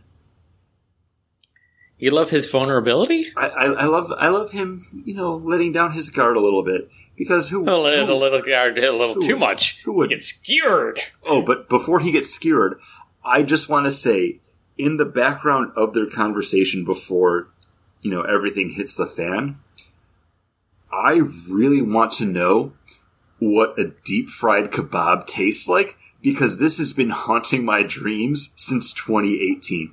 I love kebabs. I love stuff that's fried. How good is a deep fried kebab going to be? That's a good question because apparently that's an inside joke. Or a joke because uh, Scotland is kind of known for deep frying all the foods. I mean, it's better than boiling everything. yep. Well, 1950, 1940s, 30s. We We, boil boiled everything. everything. Thanks, thanks for picking up on that. Um, I got you. I've seen that movie quite. I've seen It's that my movie. favorite of the movies. I've seen the movie so many times. Um, but then we get another battle between the rest of Thanos' lieutenants with Proxima Midnight, and then the staff guy whose name is completely escaping me right now. Because, like you said, they take no time to introduce these characters, but they don't. They don't need to. Just the fact that they're able to put two of the most powerful Avengers on the ropes shows that there's stakes to this. Uh, and this is going to lead up to one of my favorite Marvel Cinematic Universe moments of all time when they're fighting in the train station and Proxima Midnight throws her like staff lance thing at that shadowy figure in the corner. He grabs it and it's Steve fucking Rogers and he just walks out of the shadows. He's got that grizzled beard, like the white from the stars missing on his chest. And- Tore it off his chest because he's a nomad now. He's- he's a nomad. And at this point in my notes, I refer to them as the Secret Avengers because Steve, Natasha, and Sam have been working together in the shadows for a while now. Again, two years. With Scarlet Witch. Let's Witch, because they're buddies. Uh, once they're on the Quinjet, they do mention like, "Hey, you know, we told you to check in, let us know what's going on." So they're keeping in contact with them under Tony's nose, which I think is awesome too. Uh, this movie makes me want a side movie that we'll probably never get now. That shows what Sam, Steve, and Natasha have been up to in that time when they were kind of on the run, but now that we've seen Black Widow, maybe Natasha's not totally on the run because she had to do something after she had been I don't want to say captured, but at the end of Black Widow, we know like Ross rolls up on her. So what did she say and do to get out of that to still be on the run with Steve and Sam? Well, here's the thing: is you assume after Civil War that she was just on the run with them from the get go, like the whole Black Widow movie is just adding on to that mythology that she went and did that outside of that. So I don't need to see the Black Widow movie then. You should. It's really good. you good. should. It's good. And I'll, I'll eventually watch it. It's It'll be free on Disney it's Plus, It's definitely much like upper Cruella. middle tier. I really want the moment where we're caught up and we have to make Paul watch Black Widow before it's free. I want to start Um, pumping through, I pumping think- through these. I, I know I met, mentioned it before, but I think it's going to be by like September or October. It'll be free. Like it's not going to happen unless we like the rest of our episodes going forward. And the way that Chris is going through scene by scene here, we're going to be here for three episodes. So That's that's why I said there's a lot of stuff that leads into fine. everything else. But we're like halfway through my notes now, so Yeah. it might not be that bad. Um, so behind the scenes stuff, John had taken a little bit of a sabbatical while we were talking uh, about the Vision Wanda stuff. So my question to you, John: Do you want a deep fried kebab? A deep fried kebab.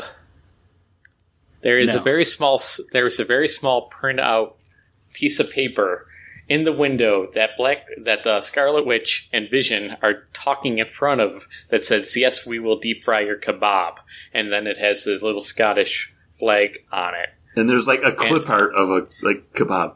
I have wanted a Uh-huh. deep fried And kebab it's since then. haunted his dream. It's always a, it's eluding me.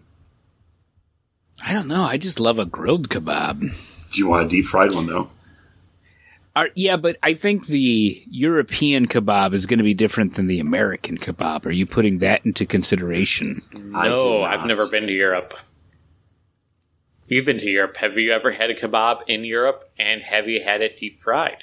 These are the hard hitting questions that you've come to expect from the Begged and Boardcast. Uh, no, no, I did not have a kebab when I was over there. okay. Moving on Well, then. Uh, then. Because the next scene we get is actually kind of Gamora's origin story on her home planet while it's being laid waste to by Thanos. And in the moment, it does seem like this is just something that you don't need, but it does become necessary later on when you do have that sacrifice that Thanos has to make by mm-hmm. sacrificing Gamora to get the Soul Stone. Because it kind of just it has to lay the groundwork for the relationship because the only interactions we've really seen between them is just like kind of told like oh nebula and i's father pit us against each other. Now here we are. Because we don't get anything outside of that. So they have to show something to let you know that he cares and he wants to be there and support her and it's based off of him just kind of taking her aside while like half of her population's killed off. Yeah, and making sure that she's not watching when they're all slaughtered. I would like not that I need it in this movie and not that I know it because I'm a comic book reader, but I would like to understand his need to adopt these children to raise as murder monsters. Well, you know, you only got one family business, and that's being a murder hobo, going from planet to planet, just murdering people. I don't know if he wants to raise them as murder people, but he just can't help himself because that's all he knows. I I don't know because I again never been a Guardians of the Galaxy fan. I've never been a fan of like the cosmic side of the Marvel comic book universe. I don't even know what Nebula's actual origin is because we don't even know it in the Marvel Cinematic Universe. Like we've seen her kind of get like piecemeal put together, but who is she outside of just kind of resenting Gamora for always being better? I'm just saying, our parents never really want to pr- uh, pass on their anxieties, but they end up doing it. like, I learned how to worry from my parents. You know? Uh, and speaking about anxiety, how bad do you think Rhodey feels having to talk to Thunderbolt Ross about everything that's going on while still being in contact with Steve, Nat, and Sam? And then I like that he just kind of closes the app and swipes away his video conference. I don't know if he's been in contact with them or Oh, hey, They they just walk into where they're saying like he at this point like things have been going on under Ross's nose, and I think that's kind of what frustrates him the most, and the fact that like Rhodey just doesn't care about it. I think Rhodey's done being the puppet for that council, mm-hmm. and when Cap and them, and I don't think Cap and them have been in contact with Rhodey. Really. Like I think them walking in, I think Banner's there and told Rhodey, I called them, I told them to meet us here. I think that's the extent of what he knows. Mm-hmm. And mm-hmm. when they show up, he is fine with closing, hanging up on those guys, knowing they're not going to be able to do anything. They're going to be a loud, a loud voice that nobody's going to hear because these are the people that are going to save this world. Yeah. I think it's more of, and also from Cap's side, I don't think Steve Rogers starts reaching out and actively recruits people like that. He wouldn't reach out and be like, hey, Rhodey, this is what we're doing, blah, blah, blah, because he wouldn't want to put somebody in that position of being a double agent, of having to lie. I he wouldn't be he wouldn't be comfortable with it. So he wouldn't ask other people. But- now, did so- Black Widow go behind his back and like Mm. contact people? Maybe. that's possible, but also at this point we know, like we said before, like they've been in contact with Wanda and Vision, like because I think Wanda's been on their team and on the run with them since the since the get go. I think Wanda's been sneaking off with Vision, and they kind of knew that they were sneaking off with Vision, and they're like, "Dude, let you know, let the girl do what she's got to do, you know." And that's doing an it's android. possible. Then I mean, Vision does give Let's- that kind of like knowing smile when he sees Steve pop up. So Mm-hmm. it could have been like, oh yes, that was the angel waiting in the wings the whole time, or it could just be because he's seeing Steve Rogers. And man, if I saw like Chris Evans, Steve Rogers, I'd probably Mm-hmm. smile. Well, you have that moment when they're on the plane together after they rescued him in Scotland, and Black Widow said, We told you to keep a low profile. Mm-hmm. Like they were keeping tabs on them and in contact with them where they weren't keeping in contact with Rhodey and the council. Mm-hmm. yeah. Again, I want that Secret Avengers movie. I want to see what was happening off screen here because we Never gonna get it. more- I know. Never gonna get it now. Yeah, it- more it bearded cool. Cap. Um, but it's during this conversation that we find out what we had talked about before, where Clint and Scott are kind of off the table now because, you know, the Sokovia Accords hit them hard and they're under house arrest. They're spending time with their families. So, again, hand waving the the through line for this episode. Um, we'll see more of that once we get into Ant Man the Wasp for Scott, and we won't really see anything more for Clint until we actually get into Endgame, and that's literally how the movie starts.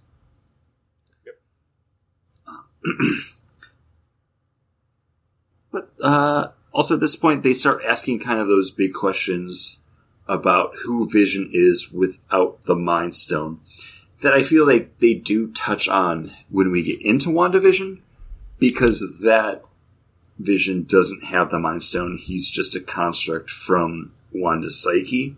And then the other Vision that we wind up seeing at the end of the series is like a, Cataract or White Vision. a program Vision without the Soul Stone too. So again, ship of Theseus. Theseus. Which one's Vision? They're both Vision, but neither one of them is Vision because Wait, no. changed. Ship of Miyar. Miyar. That's it. Is that, is Myanmar. that joke The that- ship of Myanmar. No, no, that's the country. That's that's the Uh, title. Um,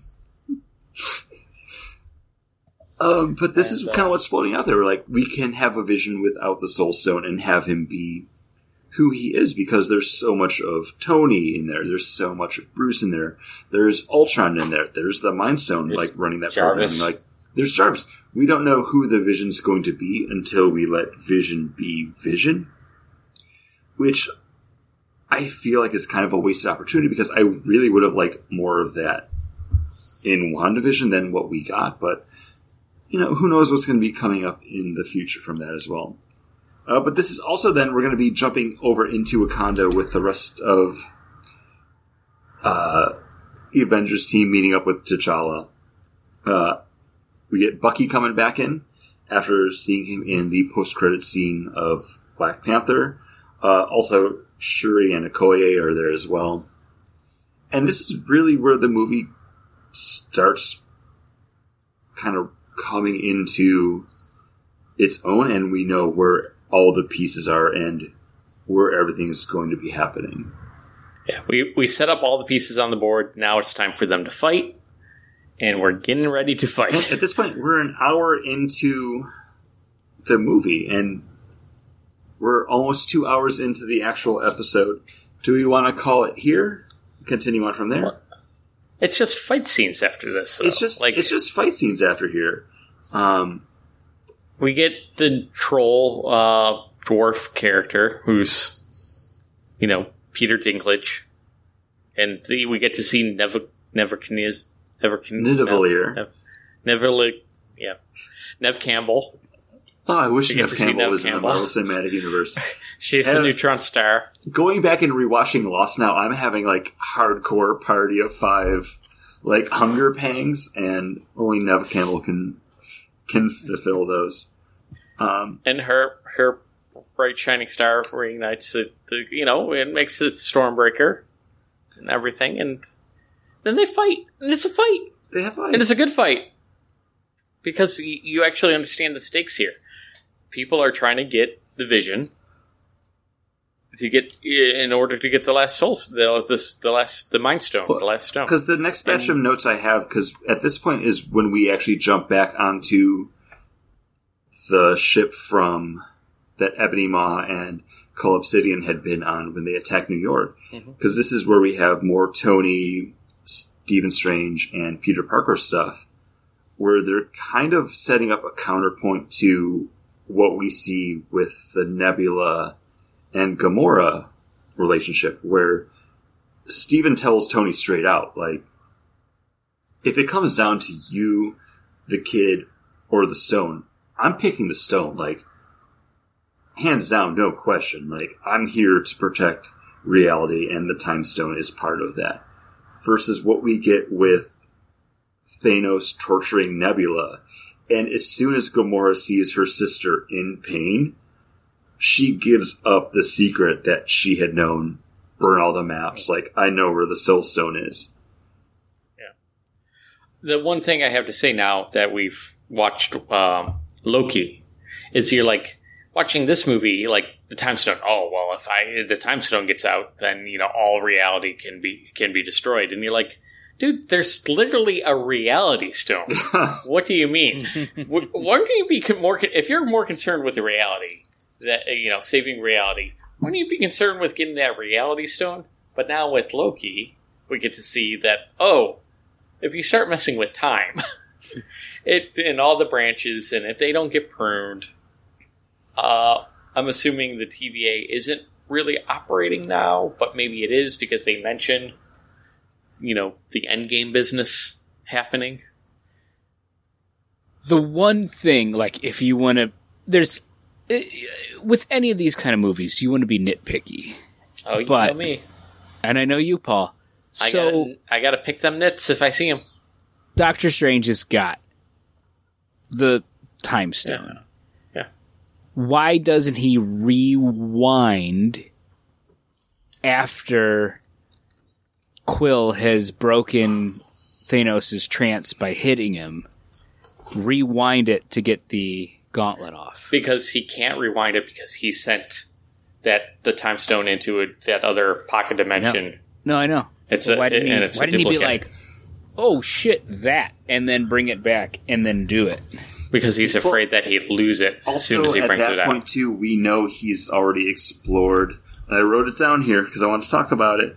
Uh, One gosh, point the- four, I can't four, see it. what fourteen million or Uh, one point it four was million? 14,600,005 realities, and there's only the one where they win. So it's never been outright stated, but I think at this point we can kind of figure that Stephen's seen so much of what's been unfolding and he knows like, okay, well this happens this way. Oh well, this is happening this way. So he might be kind of traveling down that road. So maybe at that point he doesn't want to rewind time because no, it happened exactly how it's supposed to, where we can win. Yeah, and also it could be even you're like, okay, this, these are the branches that okay, even if the rat doesn't step on the thing, it's the least worst outcome. You know what I mean? Yeah. Like, Yeah. it, we we might not win, but at least it's the least worst. You know, uh, we're Yeah. gone. And, Hey, Some, I- people exist. yeah, that's a good question, I- John. I threw the question out because Chris went to go take a wee, and we had to fill some space. It's okay. I I came back and I like being able to jump right back into it. And I don't want to like. There's not a lot to talk about in the Nidavellir stuff. Mm-hmm. I do want to say this rewatch of it, and because I've seen this movie probably about like six times now, this was the first time that I actually clocked what Thor, Rocket, and Groot are saying when they're approaching Nidavellir. Do, mm-hmm. did you guys catch it too?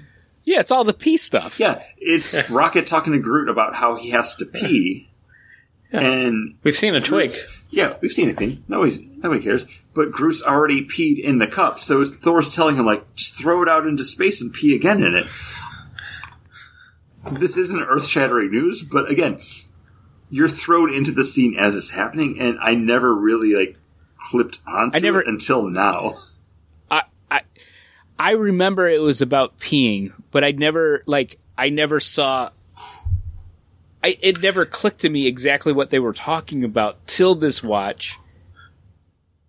And then watching him throw like pour a he cup dumps it out like oh, he's got like a little portal next to him. Um, As somebody that has contemplated doing that while on road trips, I have. it I'm- clicked with me I am- immediately. living in Buffalo and then like driving to Michigan like once every other month. Like it's a long drive. Like there's long stretches when I'd be driving through Canada through farmland. And it's like there's nothing here. I got this Gatorade bottle. like I just I pull had- over in people's lawns and just pee in them. I don't yeah, that's what Paul does in Toronto. Uh, no, I've, Anywhere. No, I- not just Toronto. I've I've totally I've I've peed in a bottle and poured it out the window. Uh, you got to make sure you're not going too fast and you get that bottle out Oh, far enough before you tilt it. That's a learning lesson that if you've you've never done it, you won't know till you do it. uh, Let us know in the comments if you've done it and what your experience is. What's honestly, the, what's the- the best way to pee in a bottle? The rest of the scene, if you if you're in the movie theater and you're like, "Ooh, I ordered a large soda. I need to use the bathroom," and they're talking about using a bathroom, I think that's excellent writing. It lets you know, "Hey, you can go use the restroom. You'll catch up." Like, what what do you miss after they miss them? Like, not even starting to forge the new the new weapon. You already know why they're there. Yeah. Which I And then you come back, oh, you miss that they're all dead and they got to restart the star. But you kind of get that. yeah, you can pick up on that. I do like that this is where we finally get like the adolescent teen Groot kind of stepping up and realizing like no, like the things that are happening around me are important and forming the handle for Stormbreaker. It's kind of sad that this moment was spoiled from a toy leak. Spe- Oh. Speaking about leaking and Leaking. while you're driving.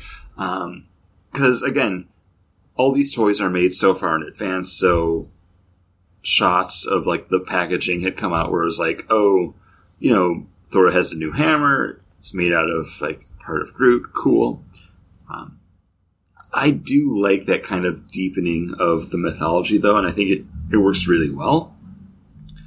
Uh, but guys, before we can end this movie, we got to make that jump to Vormir that we had been talking about. Uh, and guess who's back? It's the Red, Red Skull, Skull. but not Hugo Weaving. Did that? The guy from The Walking Dead. Yeah. Did it bother you that Hugo Weaving didn't come back? Because it didn't hurt me at all, and it wasn't one of those things I was aware of until the movie After was the over. movie. Yeah. Mm-hmm. Yeah, I, I, I realized after that guy did a very good job of doing Hugo Weaving's Red Skull that I didn't even know. I didn't even know till probably like the second or third viewing when it came out that that guy had done it. Mm-hmm. Or he came out with like a YouTube video where he was doing tons of voices. Like, I do lots of voices. Here they are. Blah, blah, blah, blah, blah. I do Al Pacino really well. Like, Yeah. it didn't bother me because, you know, eh, with so much face makeup and everything else, like, Yeah, it's does it matter who's there? it's almost a completely CG character, anyways. And I think the su- like the surprise and the reveal that they brought him back after he had been shot away using the Tesseract after Captain America: First Avenger was surprised enough. Like it, it worked so well, and I'm glad that this wasn't something that had been spoiled or leaked out before I went to see the movie. Because the day this movie came out, I went to the very first showing of the movie I could get into before I had to go to work. Uh, and since we're coming up to the end of it, I had to sit through this movie. I think I ate a cheeseburger while I was watching it, and then drive to work, just ruminating over everything that happened, and then had to like work eight hours knowing that I can't talk to anybody about this. This movie just came out. Nobody else has seen it yet because Yeah. it, it's all going to culminate in an awesome battle in Wakanda. Like one of my other favorite Marvel moments after you know Clint talking to Wanda about, "Hey, you walk out that door, you're an Avenger." And my other favorite moment, the reveal of Steve Rogers in the train terminal. Number three is when they open up that door in the uh, shield barrier protecting Wakanda, and you have everybody charging towards like Thanos' army, but then you have Black Panther and Steve Rogers just like running past everybody, and they're like the first dudes in the fray. So good, just so good. I don't want to call you a fucking liar twice hmm. in a podcast, but we went to Mighty Taco, the th- five, six of us, with Paul's wife and my wife, before we went to see this at the Galleria all together, hmm. Chris. Was this the second time watching it, though? I think it was the first time we all went. No, no, together. no. No, Chris, I think that was Guardians of the Galaxy Volume Yeah, we 2. didn't. I saw this when I was living in Florida. I went to the AMC. I'm pretty sure Disney you came up and we all saw it together because it No, was that one was of the Volume 2, times. Yeah, that Guardians, was Guardians Guardians of of the the Galaxy. Guardians of the Galaxy. Yeah. Volume 2. I saw Volume 1 with Craig. Because, you know, I'm not a fucking liar like Johnny over here. I could have sworn we saw we saw this all together in Buffalo. We did not. No. I had to live with this, John. I saw this movie twice at the theater, once with my I, dad. John, I remember because I was sitting at the AMC, the dining theater at Disney Springs. You went to see it- and the dude sitting next to me was overly vocal about everything that was happening. That like when they were fighting, when Steve, uh, Natasha, and Sam were like fighting, like what's the dude's with the spear's name? I don't know. In Proxima I don't know. Midnight, and he was like, "Kill him!" And it was like because he was having like vocal reactions to everything that was happening on screen. Sorry, sorry, John, you are wrong. John, you watched could have this sworn with we your... saw. No, you watched it with your new best friend, Max. Wow. You you didn't. Uh, I went to go see it with my dad because you went with your new best friend Max, Caitlin, and your dad. I don't know if your dad was there, and I went to see it with my dad, and then I dragged Kate to see it afterwards. We did not even see it together, and I live in Buffalo. John, you're getting old. Stuff just blurs together. It all blurs together. That's okay. Uh, but yeah, that was one of my favorite Marvel mo- uh, movie moments. Yeah, that's a good one. And then uh, the Falcon and uh, and War Machine are battling out front. But honestly, it, it's just big battle scenes. There's a lot. There's cool, fun moments when Scarlet Witch finally joins the battlefield, and uh, what uh, what's her name? Okoye, Okoye says, "What was she doing up there all this whole time?" she's Like- she's not wrong. Um, It's not wrong. John. I'm about to send you a post from August 27th, 2018, where I'm at the theater saying, It's go time. Hashtag Thanos demands your silence, because that was the hashtag that they used. So people didn't Ah. put spoilers up online. Because that was but the that was when I Uh, saw the movie. so it was good fun. Uh, I think this was the most entertaining of all the fight long battles. Wait, hold on. I just got a message from Chris. Oh, wait, it says uh, then it's go time. Hashtag Thanos demands your silence. Hashtag Marvel. Hashtag Marvel Infinity War. Hashtag my lard. And what I like is the post underneath it that I get a clip of is denim jean jacket. Somebody must have got a new pin for his jean I jacket. probably did. and then the snap happenings, and that's at the end of the movie. All right, good night, everybody. Um, Did you care when Vision had the stone ripped out of his head? You know what? Because that actually made me feel like the yeah, okay, like after watching the movie and knowing the snap happened, I'm like, okay, everybody that got dusted probably coming back. The people that died beforehand, I don't think they're coming back.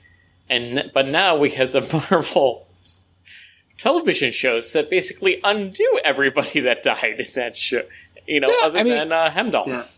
Gamora's, It's- Gamora's well, still it's been revealed that the Nope, Gamora that Gamora's we're going to have going Well, forward is the it's- 2014 Guardians of the Galaxy Gamora, so she doesn't have that relationship with Quill and the rest of the Guardians because she's now that like girl out of time. She's going to sit down with Nebula, and Kraglin's going to be like, maybe you get something like nice, like a ooh, pretty necklace or a fancy hat to make all the other girls jealous, you know, But Kraglin style. Why do you call him Kraglin and not his character's name from Gilmore Girls? Sean, because Kirk, Kirk from Gilmore Girls. I don't know why, because Why do you know that name? but not, But Pie Maker. but not. These are the things? I. These Wait, are the things. Pa- Paul. Just a second. These are the things I love about you, and hate about you at the same time. But what's the guy? And what's nobody the- else, nobody else gets it but me. John, what's You're the oil bad to, to my vinegar. Like we don't mix, but goddamn, we make a good salad dressing, don't we? We do. We, we need to be sprayed all on top of uh, Chris's cucumber there, and everybody loves it. I don't know. Uh, What? um,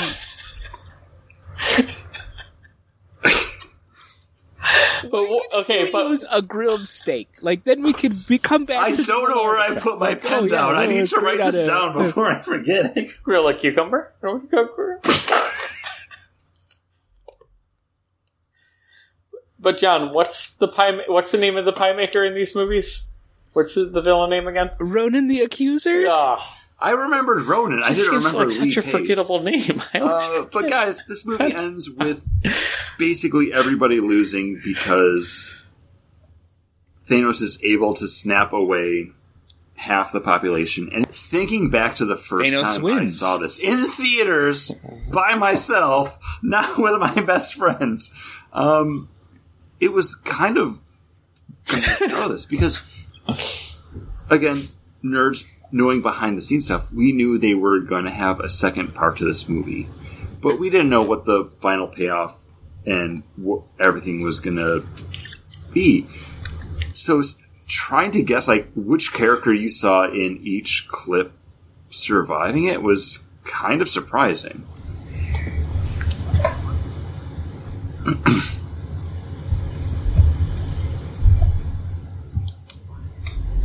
I did want to mention originally they announced it as Infinity War Part 1 and Infinity War Part 2. Then later on they said, hey, you know what? We're no longer doing Part 1 and Part 2. It's just going to be one movie. And at that and it, that's what got me. Like as I was sitting there in the theater right before the snap happened, I'm like, this movie's been going on And quite a while. How are how are they going to fix this right now? Like everybody's losing. Like how are they going to like, there's no way to win right now. How are they going to do it? and then Thor does the thing with the with the axe, and I'm like, okay, cool. Oh wow, here we are. And then the snap happens, and I'm like, okay, it is a And part two. what really hurt They about lied. that too, again, nerd behind the scenes stuff. We knew we weren't going to get any resolution to that story until the next year, just because that's when it was coming out. Because we still have uh, Ant Man and the Wasp and Captain Marvel to like watch and talk about before we get into Endgame.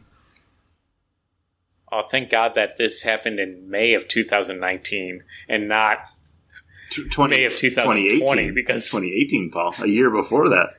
Oh, was oh okay. So, I thought I thought uh, this came out the same year as uh, the last. Paul, if you check your messages, you'll see a post from August 27th, 2018, where I went to go see Avengers Infinity War. No, no, but Endgame. Oh, I'm talking okay, yeah, about the next Endgame. movie, Endgame happening, in, and thank goodness Endgame happened in May 2019, not May 2020. If that got delayed by a year, guys, we would still be waiting for that Yeah. movie. Uh, How bad would it have been? Like, thank goodness this came out in 2018, and Endgame came out in early 2019 so, because the movie oof, ends on a little bit of a downer, and it also ends just how Thanos said it would. Like, he retires to, like, his farmstead just to to rest after delivering what he said he was going to do. Uh, no mid credit scene. It gives that ending some time to breathe and let it play out. But we do still have an end credit scene, which is Nick Fury and Maria Hill just kind of driving through the streets when the snap happens. And you get to see a more grounded view of what's happening where helicopters are crashing into buildings, cars are crashing, uh, before everything goes bad. And Fury has to hit his souped up sword intergalactic pager to call for Captain Marvel. I do have a question, and I'll probably Yes, bring he's it up. He's also in keeping it charged, much like Steve, or sorry, Tony was charging Steve's cell phone. Yeah, but that was running on batteries, so he had to check it every once in a while.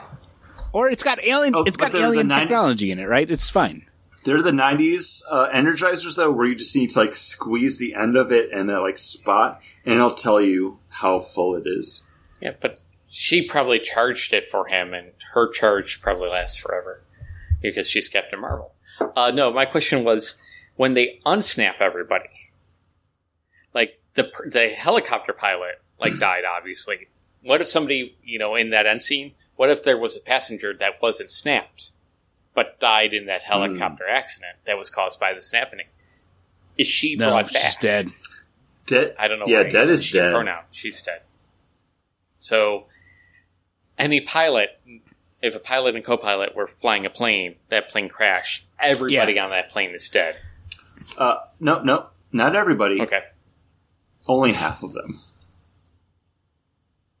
Half of them would have been snapped away. Uh, uh, uh, half of them would have been saved by the uns- Now, by where- snapping. but here's- Cruel. It's cruel. Kind of. It's cruel, but it's fair. But here's the thing. Thanos, 2018. Here's the thing: when they get resnapped, where they resnapped? Are they resnapped where they disappeared?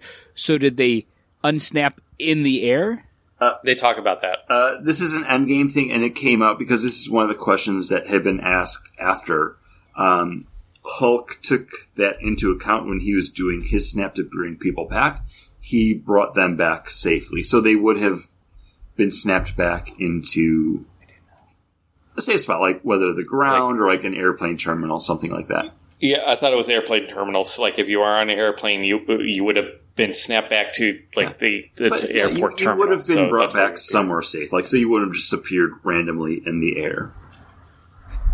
because they talk about it. I think in the no uh, Far From Home as well, like the people that got snapped back, like and like finding somebody in you know their bed that wasn't them, you know, because their house got sold or their wife started dating somebody else or her their husband started dating somebody else. So Yeah. Uh, guys, that was Avengers Endgame. sorry, Infinity War. Endgame's next. Uh, where does this fall, though, in your ranking of the Marvel Cinematic Universe? Number one. Wow. I was waiting to see what Paul said because I was was- also going to say number one. Like, Paul. Wow, Paul, okay. So I'm going to walk you through my thought process. This is the culmination of 18 Mm-hmm. other Marvel Cinematic Universe movies. It draws from all of them. It matters. It pulls so much from that history, but it's still able to set up everything else that's coming after it. Like this, Mm-hmm. this movie does so much heavy lifting, and it does it effortlessly. I think this is a feat. I think it does really well. Uh, do I want? But since it seems part of a whole and not stands on its own, like I don't go back and rewatch this movie often. Even when I try to sit down and rewatch this movie for this podcast, I'm like, I, I don't really want to sit down and rewatch it. So I, re- I built a Lego set of a Iron Man helmet while I was watching it, just because Is it nanotech? It, it is not nanotech. I think it's his Mark One one. This is I got this is there. Empire Strikes Um, Back. Like this is like Yeah. this is the culmination of everything. I will say that this will probably stay as my number one on this list. None of the movies that come after this will beat it. Everything else will probably fall below my top five in this, and that includes Endgame. Like And Endgame, I think is good, but I think that's number six. Like I've seen this movie more than Endgame because I think this movie has the better stakes to it. It this is the thing that they do die and I rewatched this before we did the January picks for like best movies of the year and everything. And this was my number 1 because I was like, man, this movie is just it's just got it. And I definitely as much as I like Endgame Endgame's a good end, I mean- but I see. That's the thing because talking about it before we get to it, I feel credence to it. Endgame is so strong. Like it, it's again, it's a movie that shouldn't work just with everything that they have to do in it, but they find a way to make it happen, and you're able to walk out of it and be like, "Wow!" Like that happened, and it did what it needed to do. Yeah, like eight, eight more. No, I'm gonna guess nine more episodes because you know we got our monthly bullshit that we put in there. But yeah, well, I mean, we'll we'll find out. well, we have three number movies. twenty. is The three movies that they had put on the DVDs because I think that's kind of an interesting, fun thing to sit down and watch. yeah, Um, and then, but only three more. Home, There's only three which I more now realized it had actually gotten taken off of retrospectives, the list because that came out after right? Because it's Spider Man, it's um, the Captain Marvel, and then it's the Ant next Marvel movie, which will be Shang Chi. And Black Widow. Oh, Black Widow's on the list. Don't don't don't you worry.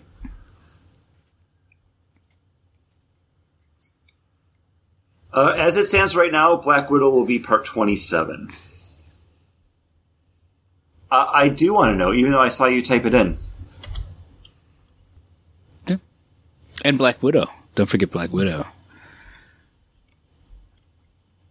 We got to push. We got to really push through these because I want to. I want Paul to have to watch this Yeah. before. So so. Mm. Mm. So we're eight away. Uh, so did you guys want to know where this falls on my list? Or No, we do guys care. Like- We're just wrapping up. Paul, we absolutely care. Okay. So it, it's my uh, number one, two, three, four, five. My number fifth. It's number five. It's in the top five. Uh, I just, it's it's really good, but I'd rather watch Winter Soldier, Age of Ultron, Civil War. So it only so it's the second least favorite of my Avengers movies. Uh, and then Iron uh, and Ragnarok before Infinity Yeah. Infinity War. So it's good. taking you know, it I just have 'cause more it's, fun like, with those none of these movies Man, really exist also in a vacuum. movie and then Guardians. like we're Can I just ask you this, the Paul? knowledge of what Is because of everything they take will in account after. and how they take it doesn't all the stories like a, and oh, all I'm the sitting down, I'm characters just watch a fun movie. and work them through the through line. You might like them more, but is it a better movie for what they do within the movie? okay. I got lost in your question. Because of t-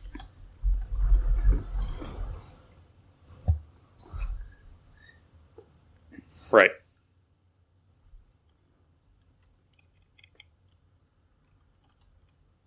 hmm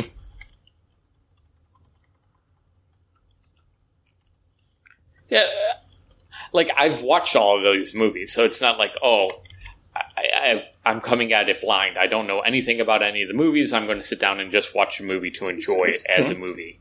I, I'm mean, not I'm taking that you in put it up consideration. where I'm did. taking in no, all my knowledge, all my i- appreciation of all Yeah. the characters, Because you had And- and knocked what they do with down. them. But I'm just still sitting down to You you, know to devote two hours of my And time. I don't, I don't know, what you like- deleted because Because you honestly, had left your once once it gets to the empty. Wakanda scene, 'Cause once John's they can show up Infinity in, in War in Wakanda, I'm like, okay, the movie's kind of Oh, over. okay. It's just fight scenes from here on out. Like I'm- I'm all go the character stuff is kind of done, because because that's how. and it's okay. it's just a fight scene. Okay, So everything's good on the dock, and everything should be good with you, listeners. If you enjoyed this podcast at all, uh, if you don't agree with me, that's fine. Uh, usually people don't rate us, review us, email us, bagdenboardcast at gmail.com. It's been a long day. I had a great day.